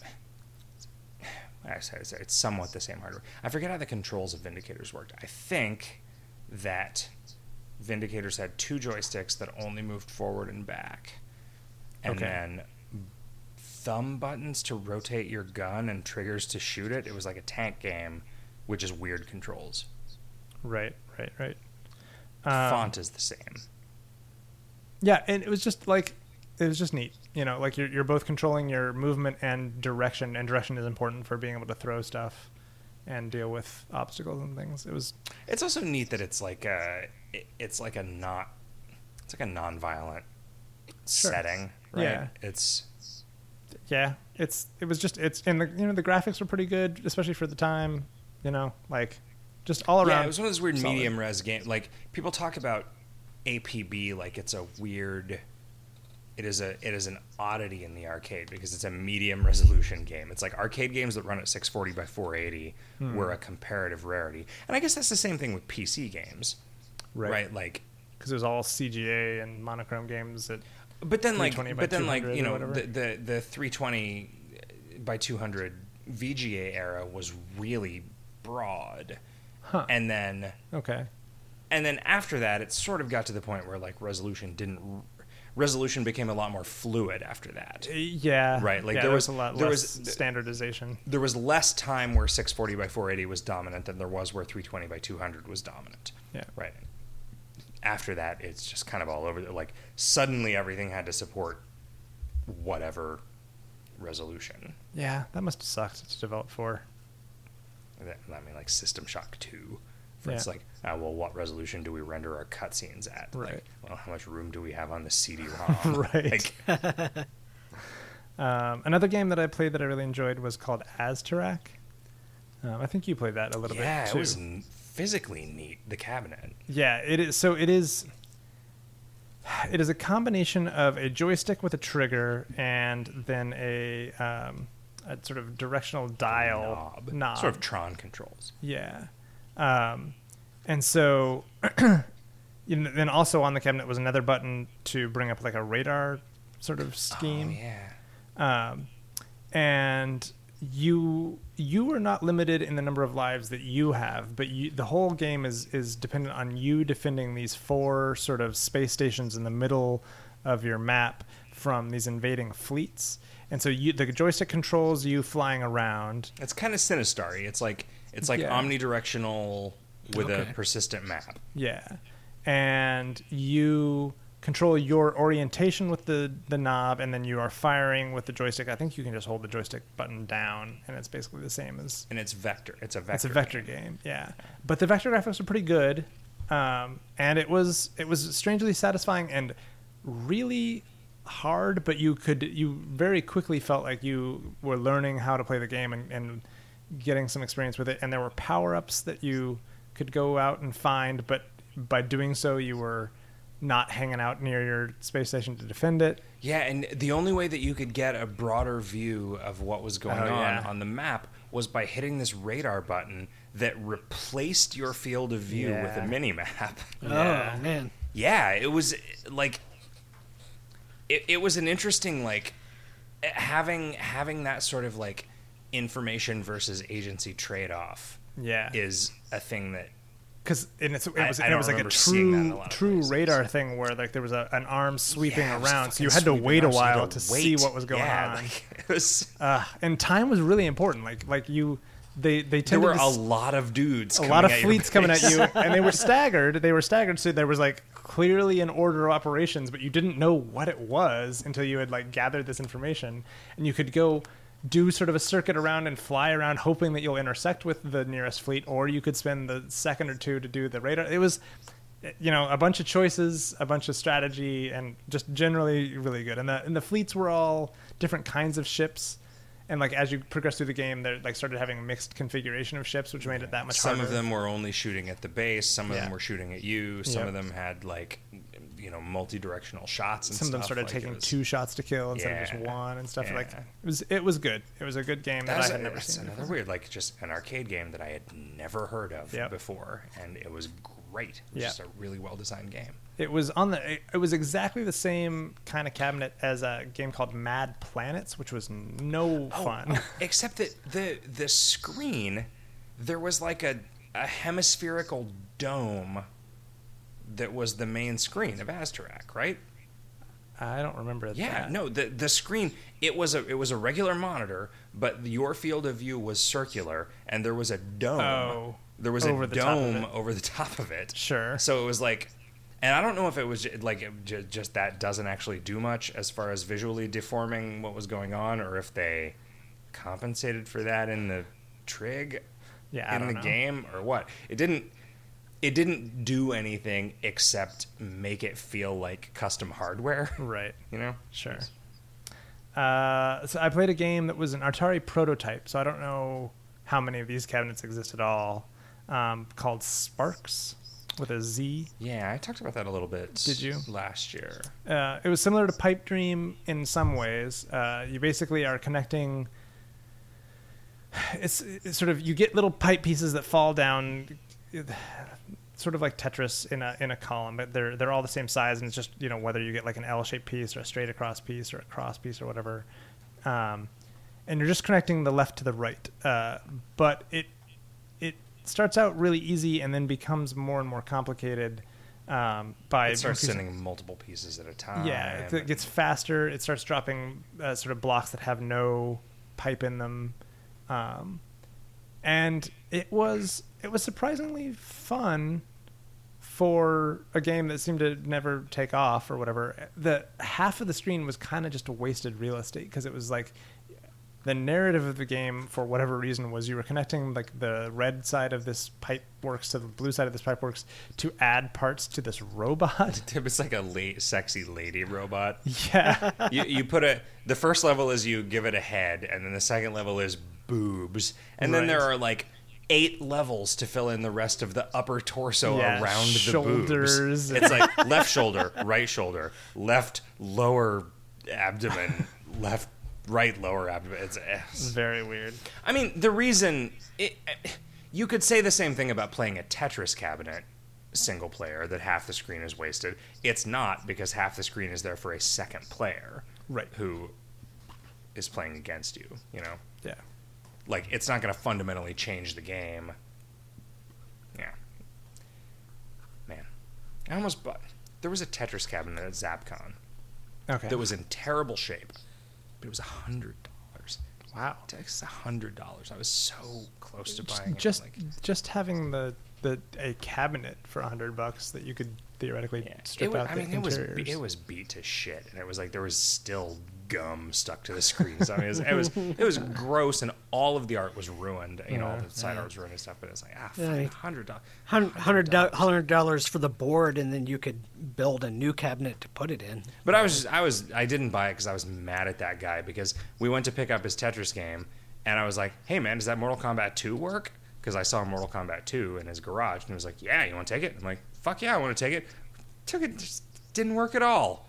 wow. Yeah. It's like, and I was excited because I really wanted there to be a Mortal Kombat 2 at ZapCon that was for sale so that I could buy it, and it was for sale, and it was at a price that I would have paid, except it just fucking wouldn't turn on. It was like, oh yeah, I guess it was broken. Also, I'm super high and I have no idea what the fuck is going on ever. so I was like, fuck you, I'm not giving you hundred dollars for a Tetris. I don't. You don't deserve hundred dollars. That's what I concluded. Anyway, So that's that's all I wanted to talk about. What's in the news, Kevin? Well, uh, the thing that got me most excited this past week was a news story about Stardock acquiring the rights to the Star Control franchise. Oh yeah, And they are apparently working on a reboot of the series based primarily on Star Control 2. You know, I don't I don't know how much of the magic of that game was due to the particular people that made it, but like that would be yeah. I don't I don't know anything about about Toys- these guys. for Is- what's Yeah. their pedigree? Uh, Sins of a Solar Empire. I mean, they make they make space strategy games. Yeah. So it's whether they have guys that are good writers or whether they can find guys that are good writers is going to make the difference, right? The the universe.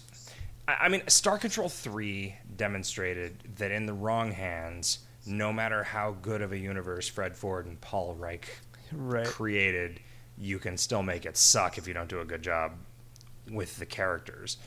Like, I'm cautiously optimistic. Yeah, me too. I mean, Star Control 2 was simultaneously funny and mind blowing and just full of wonder and scary. Like, they did such a good job creating so many different tones and little story arcs and making you feel like you were in this hugely expansive thing that was responding to stuff, to decisions that you were making. Like, I mean, I feel like it was So it- good. It was it, it's a tone that I struggle to approach even a little bit, where it is it is just unapologetically goofy, but not to the point where it gets stupid. Yeah, right? Like how, does, how did yeah. it do that? I- I- it's I yeah. Each I don't know. individual piece is kind of ridiculous, but as a whole, it kind of hangs together. I mean, there's this like overarching, like really kind of sinister narrative, but the individual like species and actors that you Yeah, interact I- with are just kind of like I mean, total like the, goofs. the, the sort of like the, Yeah. the, do- the doctrinal conflict that split up the Right. Urquan, right? Like it's like, all right, like this species split into two different species because they disagreed fundamentally on how they should destroy the stop universe. other species from rising up against them. Yeah. One of them said we should kill them all. The other one said we should should enslave enslave them them. all. Yep. And so that started this galaxy-spanning war. yeah, And like so great. that's pretty silly, also pretty grim, also just a fucking cool story for like, whoa. No, no, so I mean, what I think it is is I think that they they they establish these goofy things, right? They establish these things that are like fairly like even like Hitchhiker's Guide didn't didn't precisely do this, right? Mm-hmm. Like it got a little stupid Right. at parts. Like Agreed. I feel like it would be it would be hard to go back. Star Control 2 nailed the tone that I think Douglas Adams achieved in Dirk Gently's, hmm. which is a, is an underserved classic. sure. It, re, go back and read if you read if you read Dirk Gently's when you were like 11 and didn't like it, go back go back as like a as a 25 year old. I read it Read it again. and don't remember much about it. I didn't. I don't remember not liking it, but I don't remember understanding it very well. Read it again and you will be blown away by it. Huh, okay. At least that was my experience. So like yeah, like the Orz is the thing that I keep coming back to as being just this. Yeah, super goofy, but like super fucking Oh my scary. God, yeah, Like, so ah. good. man, and the the fu- like the being able to just like pretend to be the god that the Ilwrath worship, and just that one conversation option that says, "All right, your name is now," and then just something stupid, and then for the rest of the game, they refer to themselves as this stupid thing because their god commanded that they were no longer the Ilwrath; they were like this. Just ah, ah, God. Yep, Star Control Two is one of the best. video one games. of the best video games. Like it's a, the, the thing is, as a game, as a, as an actual like playing like shooting shit in spaceships stuff, I don't know that I believe that it really holds up because you need a PC that will run at that speed. well, you need no, you just need you need uh, you need the the fucking open source freeware version of it. Urquan Masters. Yeah, you need the Urquan Masters. Not the HD one though. There's there's a fucking HD like Re- reboot. Yeah, and it's like no, that game is supposed to run at 320 by 200. That's where it looks pretty. Um, it, without comprehensive spoilers, it does not play Yeah. nearly like it's fine for a game that came out in 1992 and that you're it's supposed to be the only game that you play for 400 hours because there are no other games Yeah, until my- Command and Conquer comes out, right? My disclaimer was that I played that game with this giant printed out star map Right. that told me where all the valuable places to go. And I loved that game, and I think that maybe they would not have lost much if they had just included a map in in the box that was just a map of the stars. Yeah. Um, so it's, I mean, Starflight. Did you ever play? You never played Starflight. I think I might have tried one of these, Starflight. one of these days, we should do Starflight as an assignment, and I don't think that it is going to be fun, but I think it is going to be instructive. And I'm almost sure that one of the guys that worked on Starflight, who's has the same name as my dad, which is weird, also worked on Star Control 2, um, and may or may not be may or may not be involved in Toys for Bob anymore. Toys for Bob got weird, right? They did a bunch of weird, shitty licensed games, and then they made Skylanders, which Right. now they're Well, they they made it for one particular platform, and that's what I don't know if they ported it or as I, they, as I understand it, they are basically the people that made Skylanders and are now the the guys that made this game that we love so much are just living in a house made out of money, and that's great. Um, but, ah, man, this could be good. This could be good, but. I'm sure that there were people who were cautiously optimistic when Star Control 3 was going to come out, and then Star Control 3 was Right.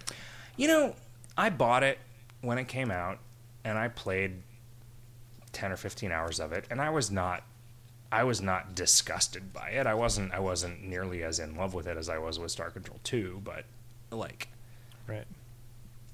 you know, Uh, let's see here. Something else that was interesting was that Microsoft has said that they are opening up their platform for indie developers, or well, for for developers, basically like self-publishing.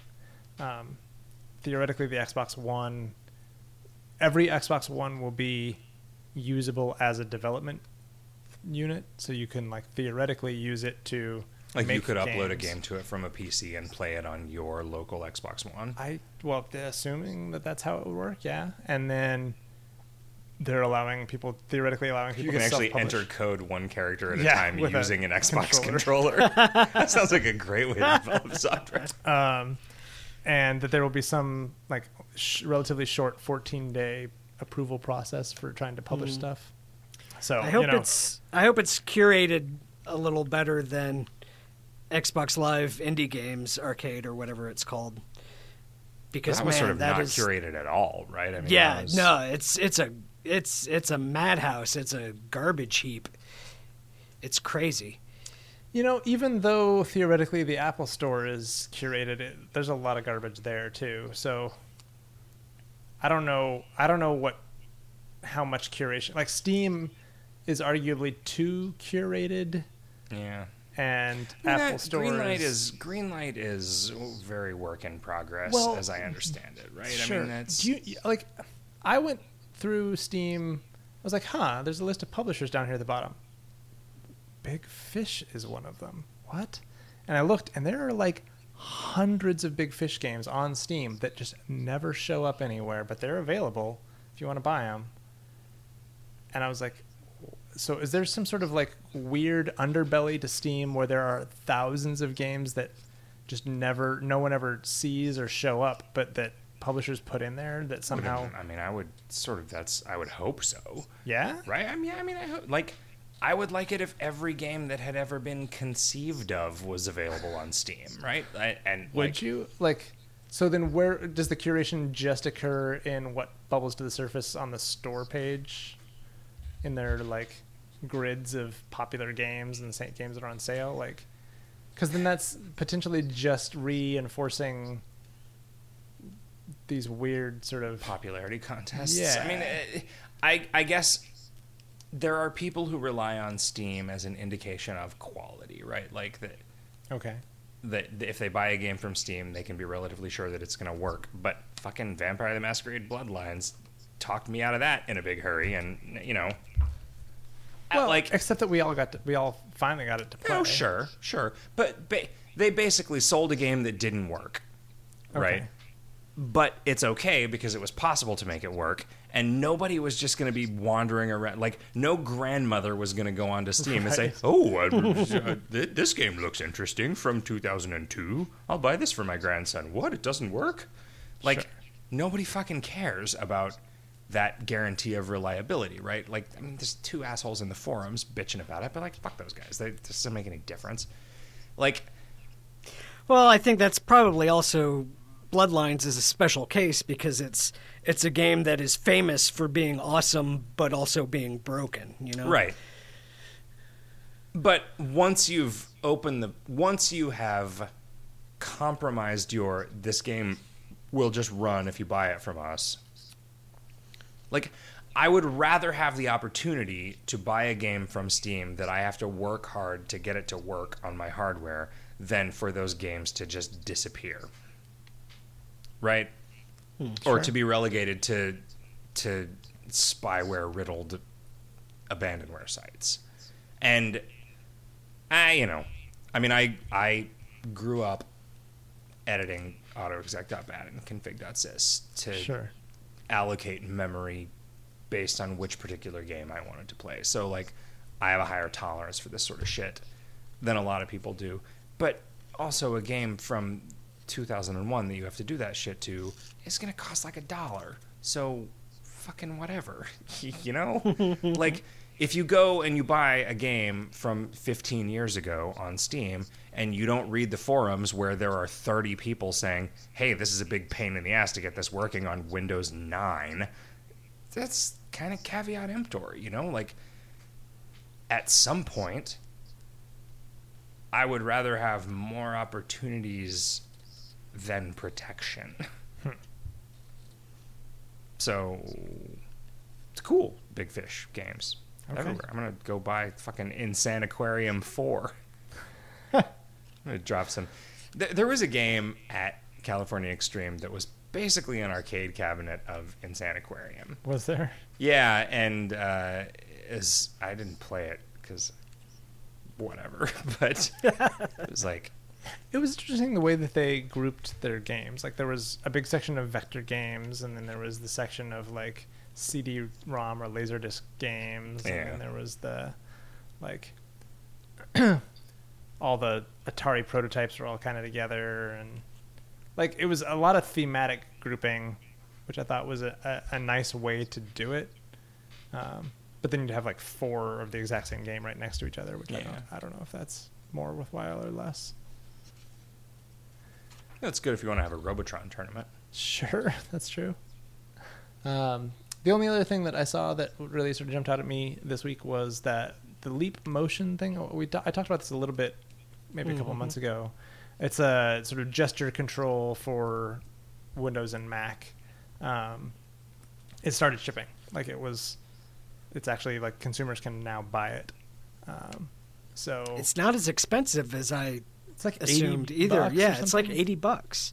I almost bought one just to check it out, but I've bought too much crazy stuff recently, so I don't know how much support there is for it in software yet, uh, but it sounds interesting. It's you know I'm I'm curious about these sort of incremental interface improvements until we can finally just pump uh, visuals. in. Yeah, put visuals directly into our brain. We don't need a monitor and You can just inject some sort of liquid into you, and then you can just play Skyrim in your mind. yeah, yeah. yeah. We sell this on CD-ROM, DVD, and hypodermic syringe. yeah. And the the 1.1 patch, eh, it's just airborne. You'll get it. Yeah. Mm. So um, that's exciting to me. I don't I don't know much. I, I haven't interacted with one in person, but I'm uh, I'm pretty excited about the that as a possibility. Let's get one. Let's develop for it. sure. The, the, and being embraced by the indie scene is the most important thing that can happen to these things. Let's let's hook it up to that quadcopter you bought me. Oh, that would be pretty cool, actually. Yeah. Sure. So this assignment, Alpha fucking Protocol. Yeah. I'm having a good time. Yeah. Riff. I'm curious. Before you get uh, influenced, what what did you think about this game? Okay, well, maybe maybe the problem is that I was coming off of a game in which you play a medieval samurai with a cell phone with an AI in it, and you're summoning demons to kill demons in crazy places I can't name. But I went from that to this game where you start out picking from generic soldier mans and you wake up in a very generic facility and there's some guards and you push them over and then oh no there's a truck and uh I think you the, mean, oh no, the truck have started to move. yeah Right. it was it was the most boring game Huh.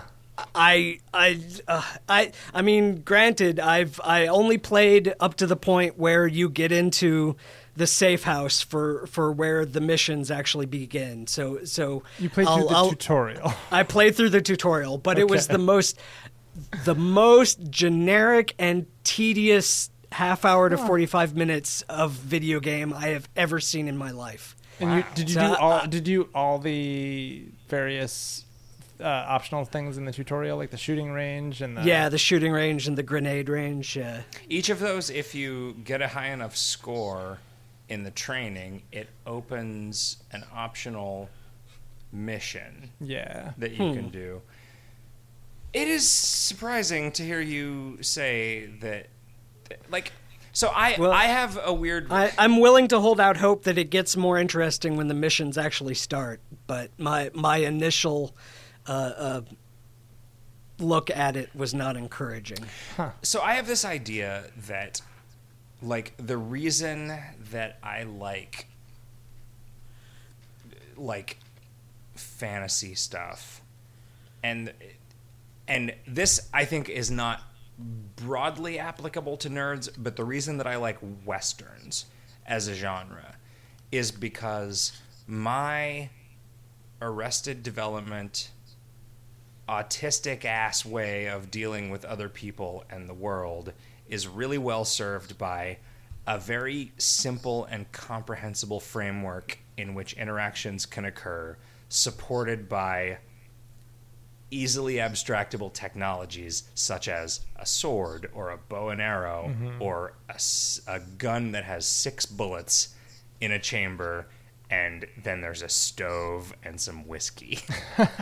Right? So like and I- and I, and I think that a lot of people don't a lot of people don't immediately group the western genre and the sort of like low fantasy genre together the way that I do. But I it, it, to me there is a simplicity and comprehensibility of scope that makes those a thing that, that, that makes those genres that are very palatable to me and that's why I seek that kind of stuff out.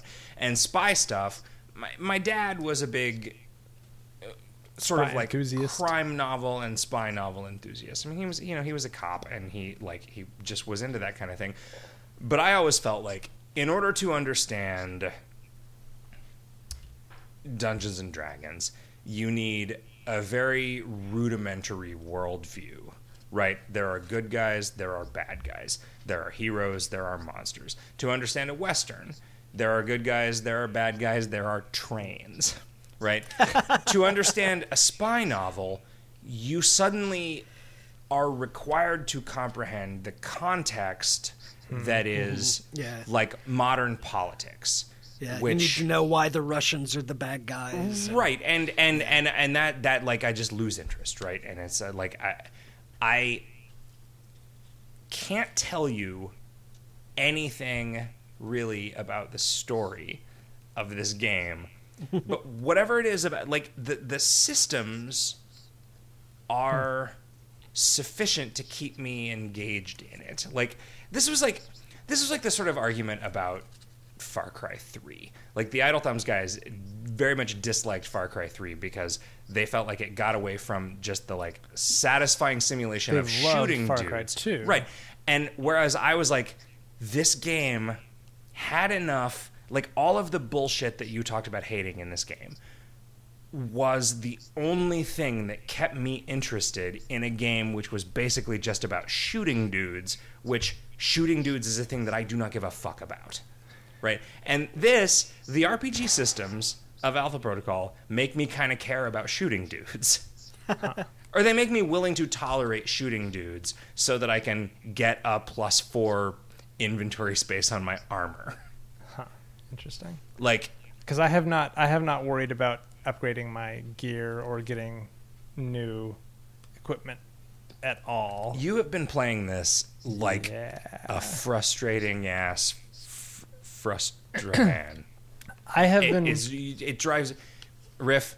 I'm so glad that you're not in San Francisco because I would hate for you to have to see what I have seen Something over the you last week cannot of watching unsee. Kevin play this game. I have spent uh, multiple hours replaying the same handful of scenes in this game, trying to fucking not kill anybody. Oh, He's not Jesus just trying to Christ, not kill it is anybody. hard. He's he is not, he is Well, trying to never be seen by anyone. I had to give that because there are there are places in the game where they just they just know where you Right. are.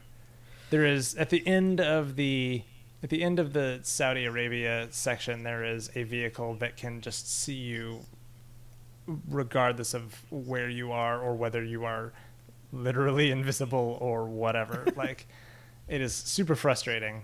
Um, but but I've also that that has helped me relax my uh, constraints quite a bit, which is making the game more more enjoyable, right? Because the first at first I was playing where I just if I was ever seen, I would reboot, I would restart, and if I was ever, I mean, if I took any damage, of course I would I would restart. Um, My mom got to see a whole different side of Kevin.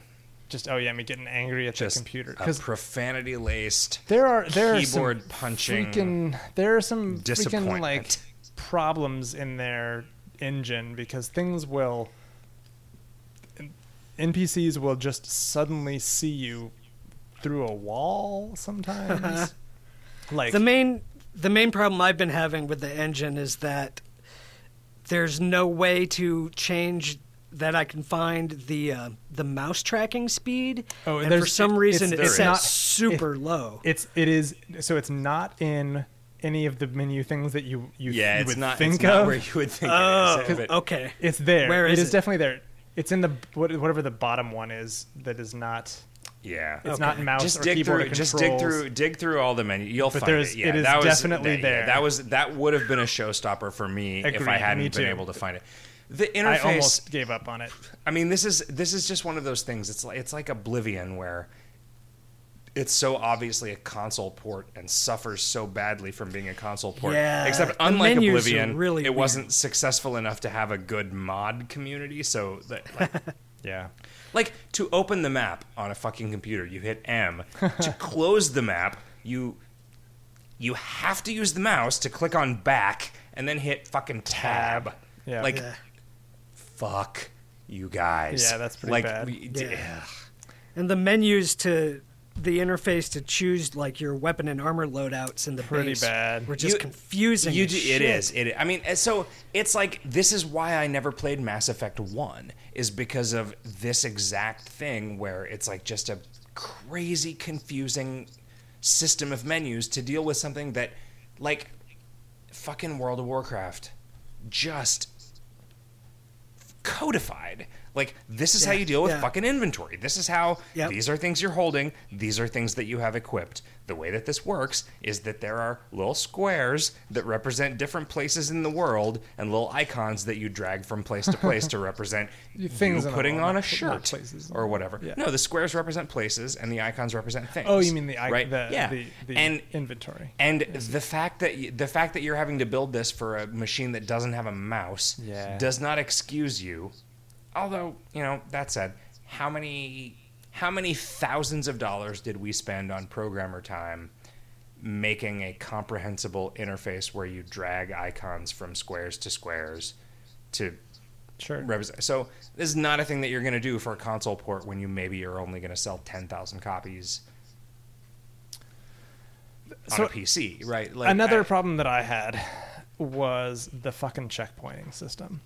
Like, I, I could be playing through and get, fi- you know, finally take down seven of the eight guys in this particular section uh, stealthily, and then the last one would notice me and shoot me in the face, and I'd be like, God fucking damn it, I have to start all the way over because I have this self-imposed yeah. um, thing, and I just could, you know, there was just no way to save it in between.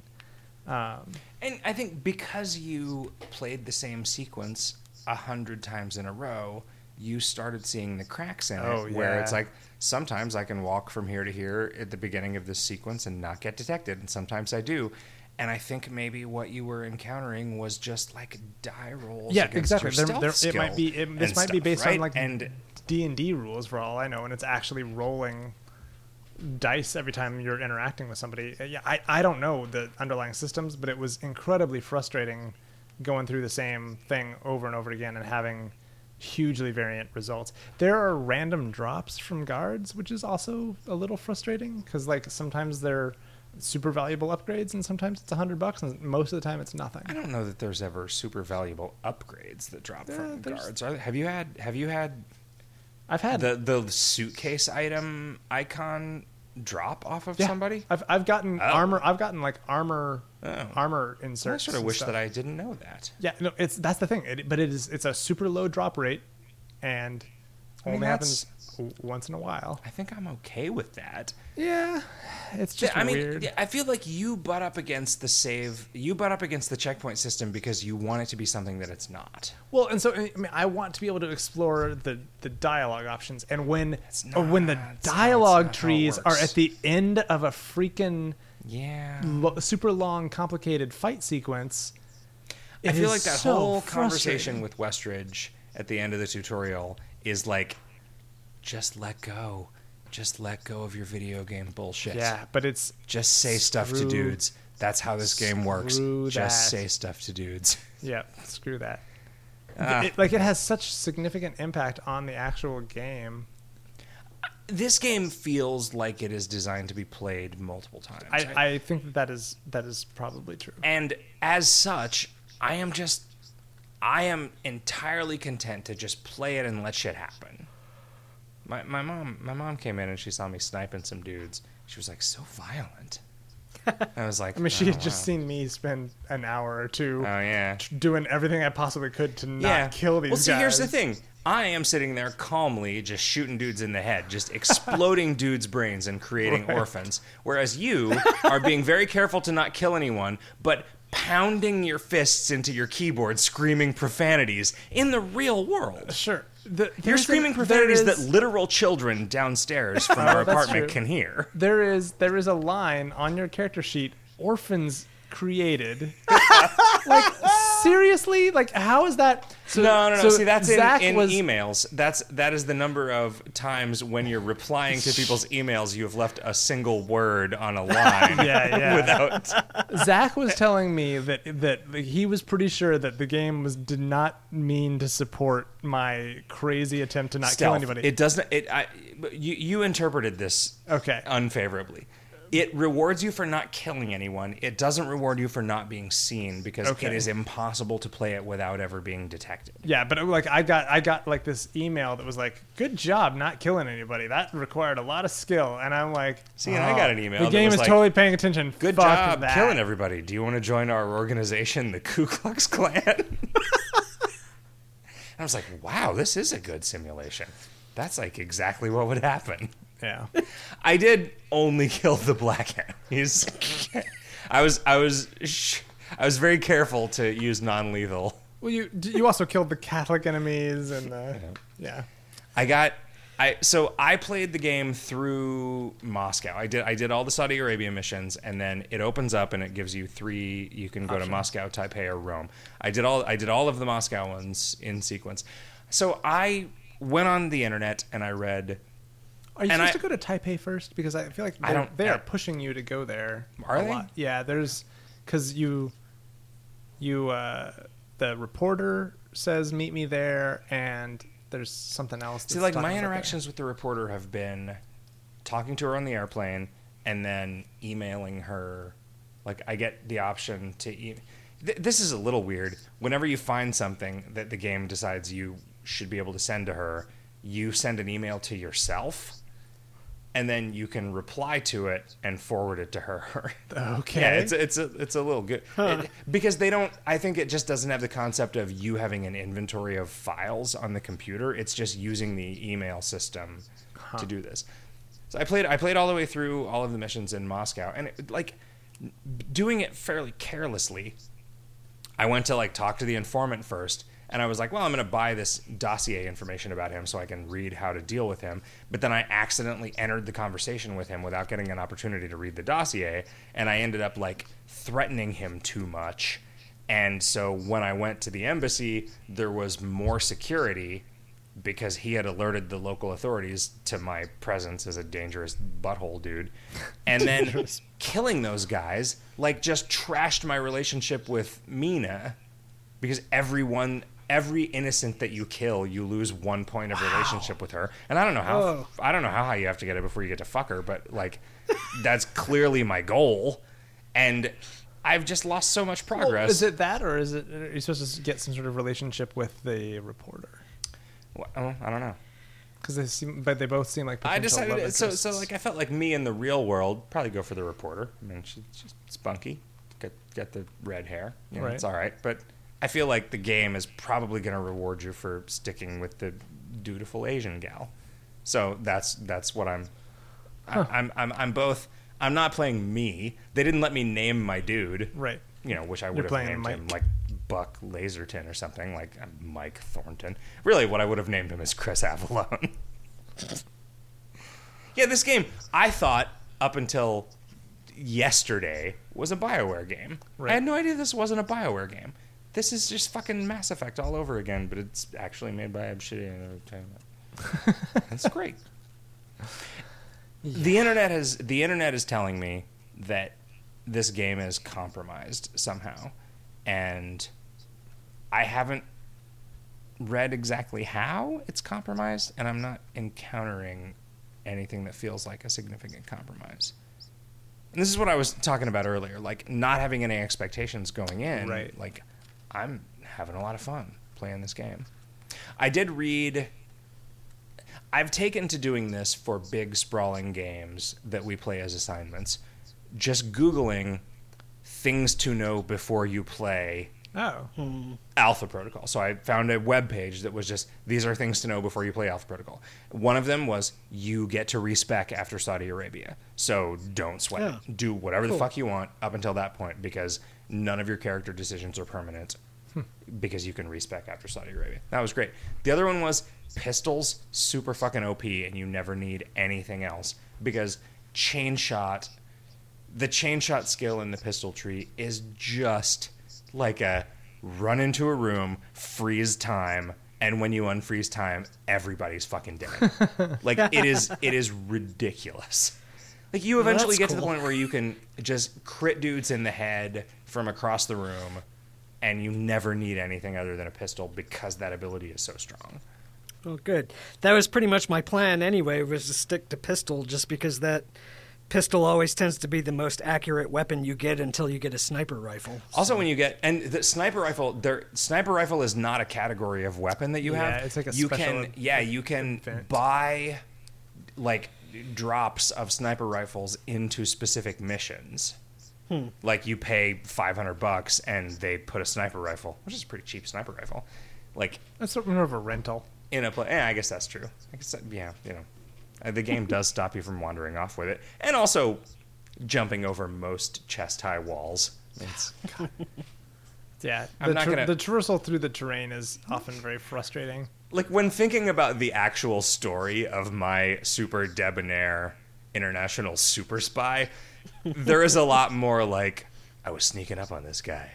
And then I kind of started to climb up a ladder. And then I was like, fuck. And I climbed back down the ladder. And then I went to try to get behind the guy to break his neck. But then I accidentally started climbing a ladder again.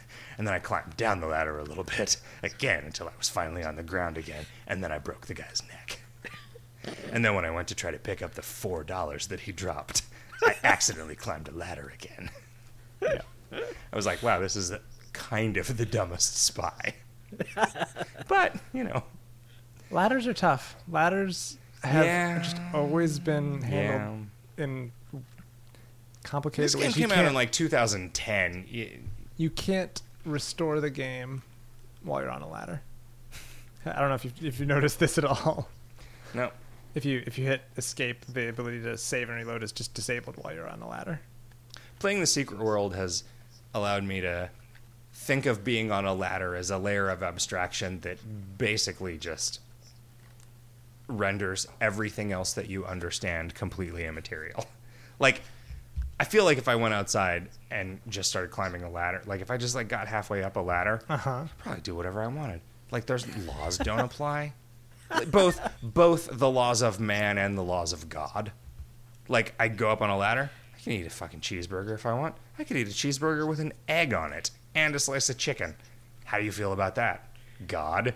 No way at all because I'm on a ladder. You couldn't see this shit. If I was eating this, if I was eating this like in a manger, you'd probably be pretty pissed. But Did we talk about our crazy burritos with eggs and French fries inside experience? uh, we didn't. Okay. I don't think we ate a burrito with eggs in it. Yeah, it's weird. That was pretty much the whole story. It was good. It was really good. Yeah.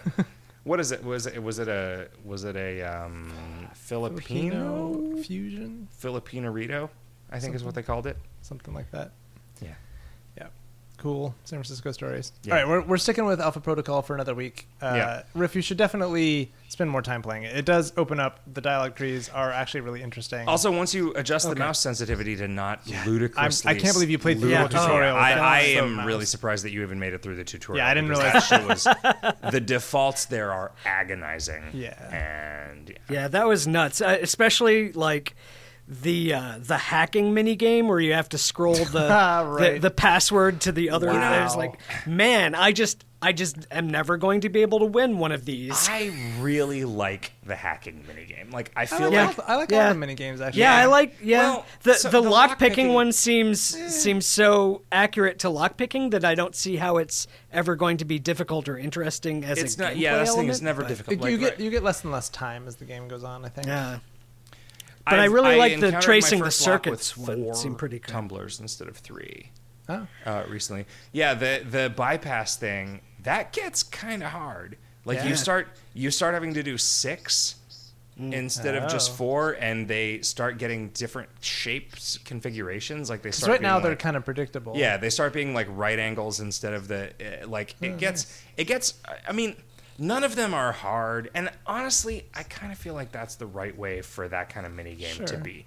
It should feel mm-hmm. engaging, but it shouldn't ever stop you from doing stuff. The hacking world. mini game is it, it, it is a way of like forcing you to th- to like learn a new skill. Yeah, and it's like it's stressful. It's Yeah. it's it's like I've never failed one, but I've never felt like I was going to succeed one, Right. which is mm-hmm. which is like Perfect. us. Yeah, it's like a it's like a really successful design in a in a kind of a in kind of a gross way, Yeah. where it's like what we want is for you to feel the stress of trying to hack into this computer while somebody has a gun to your head and also this girl is blowing you.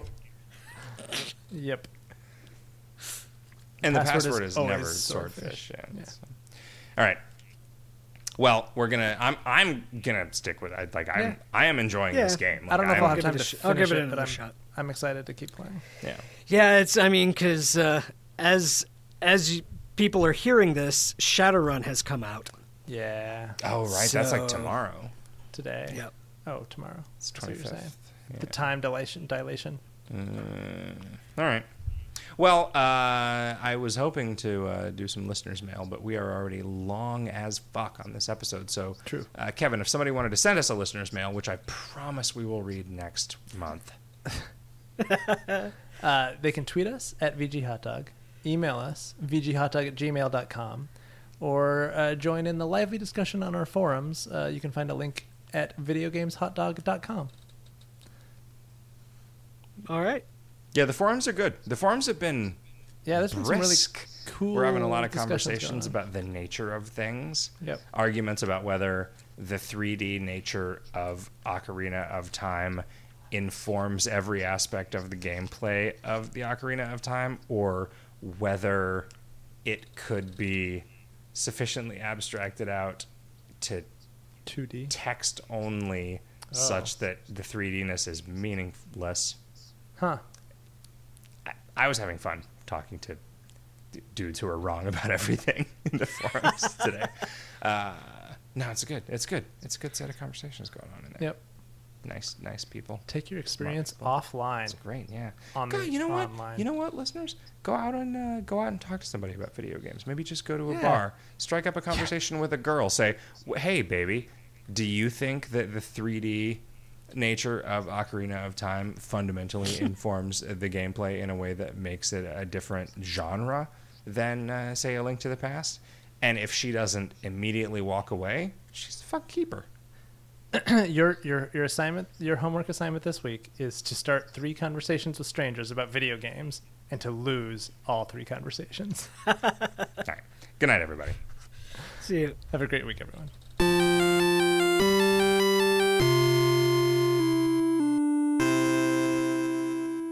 Is it possible that you're holding your glasses at arm's length so that you can actually see th- what's going on on them instead of? Uh, Listen, my glasses are not like my loved ones.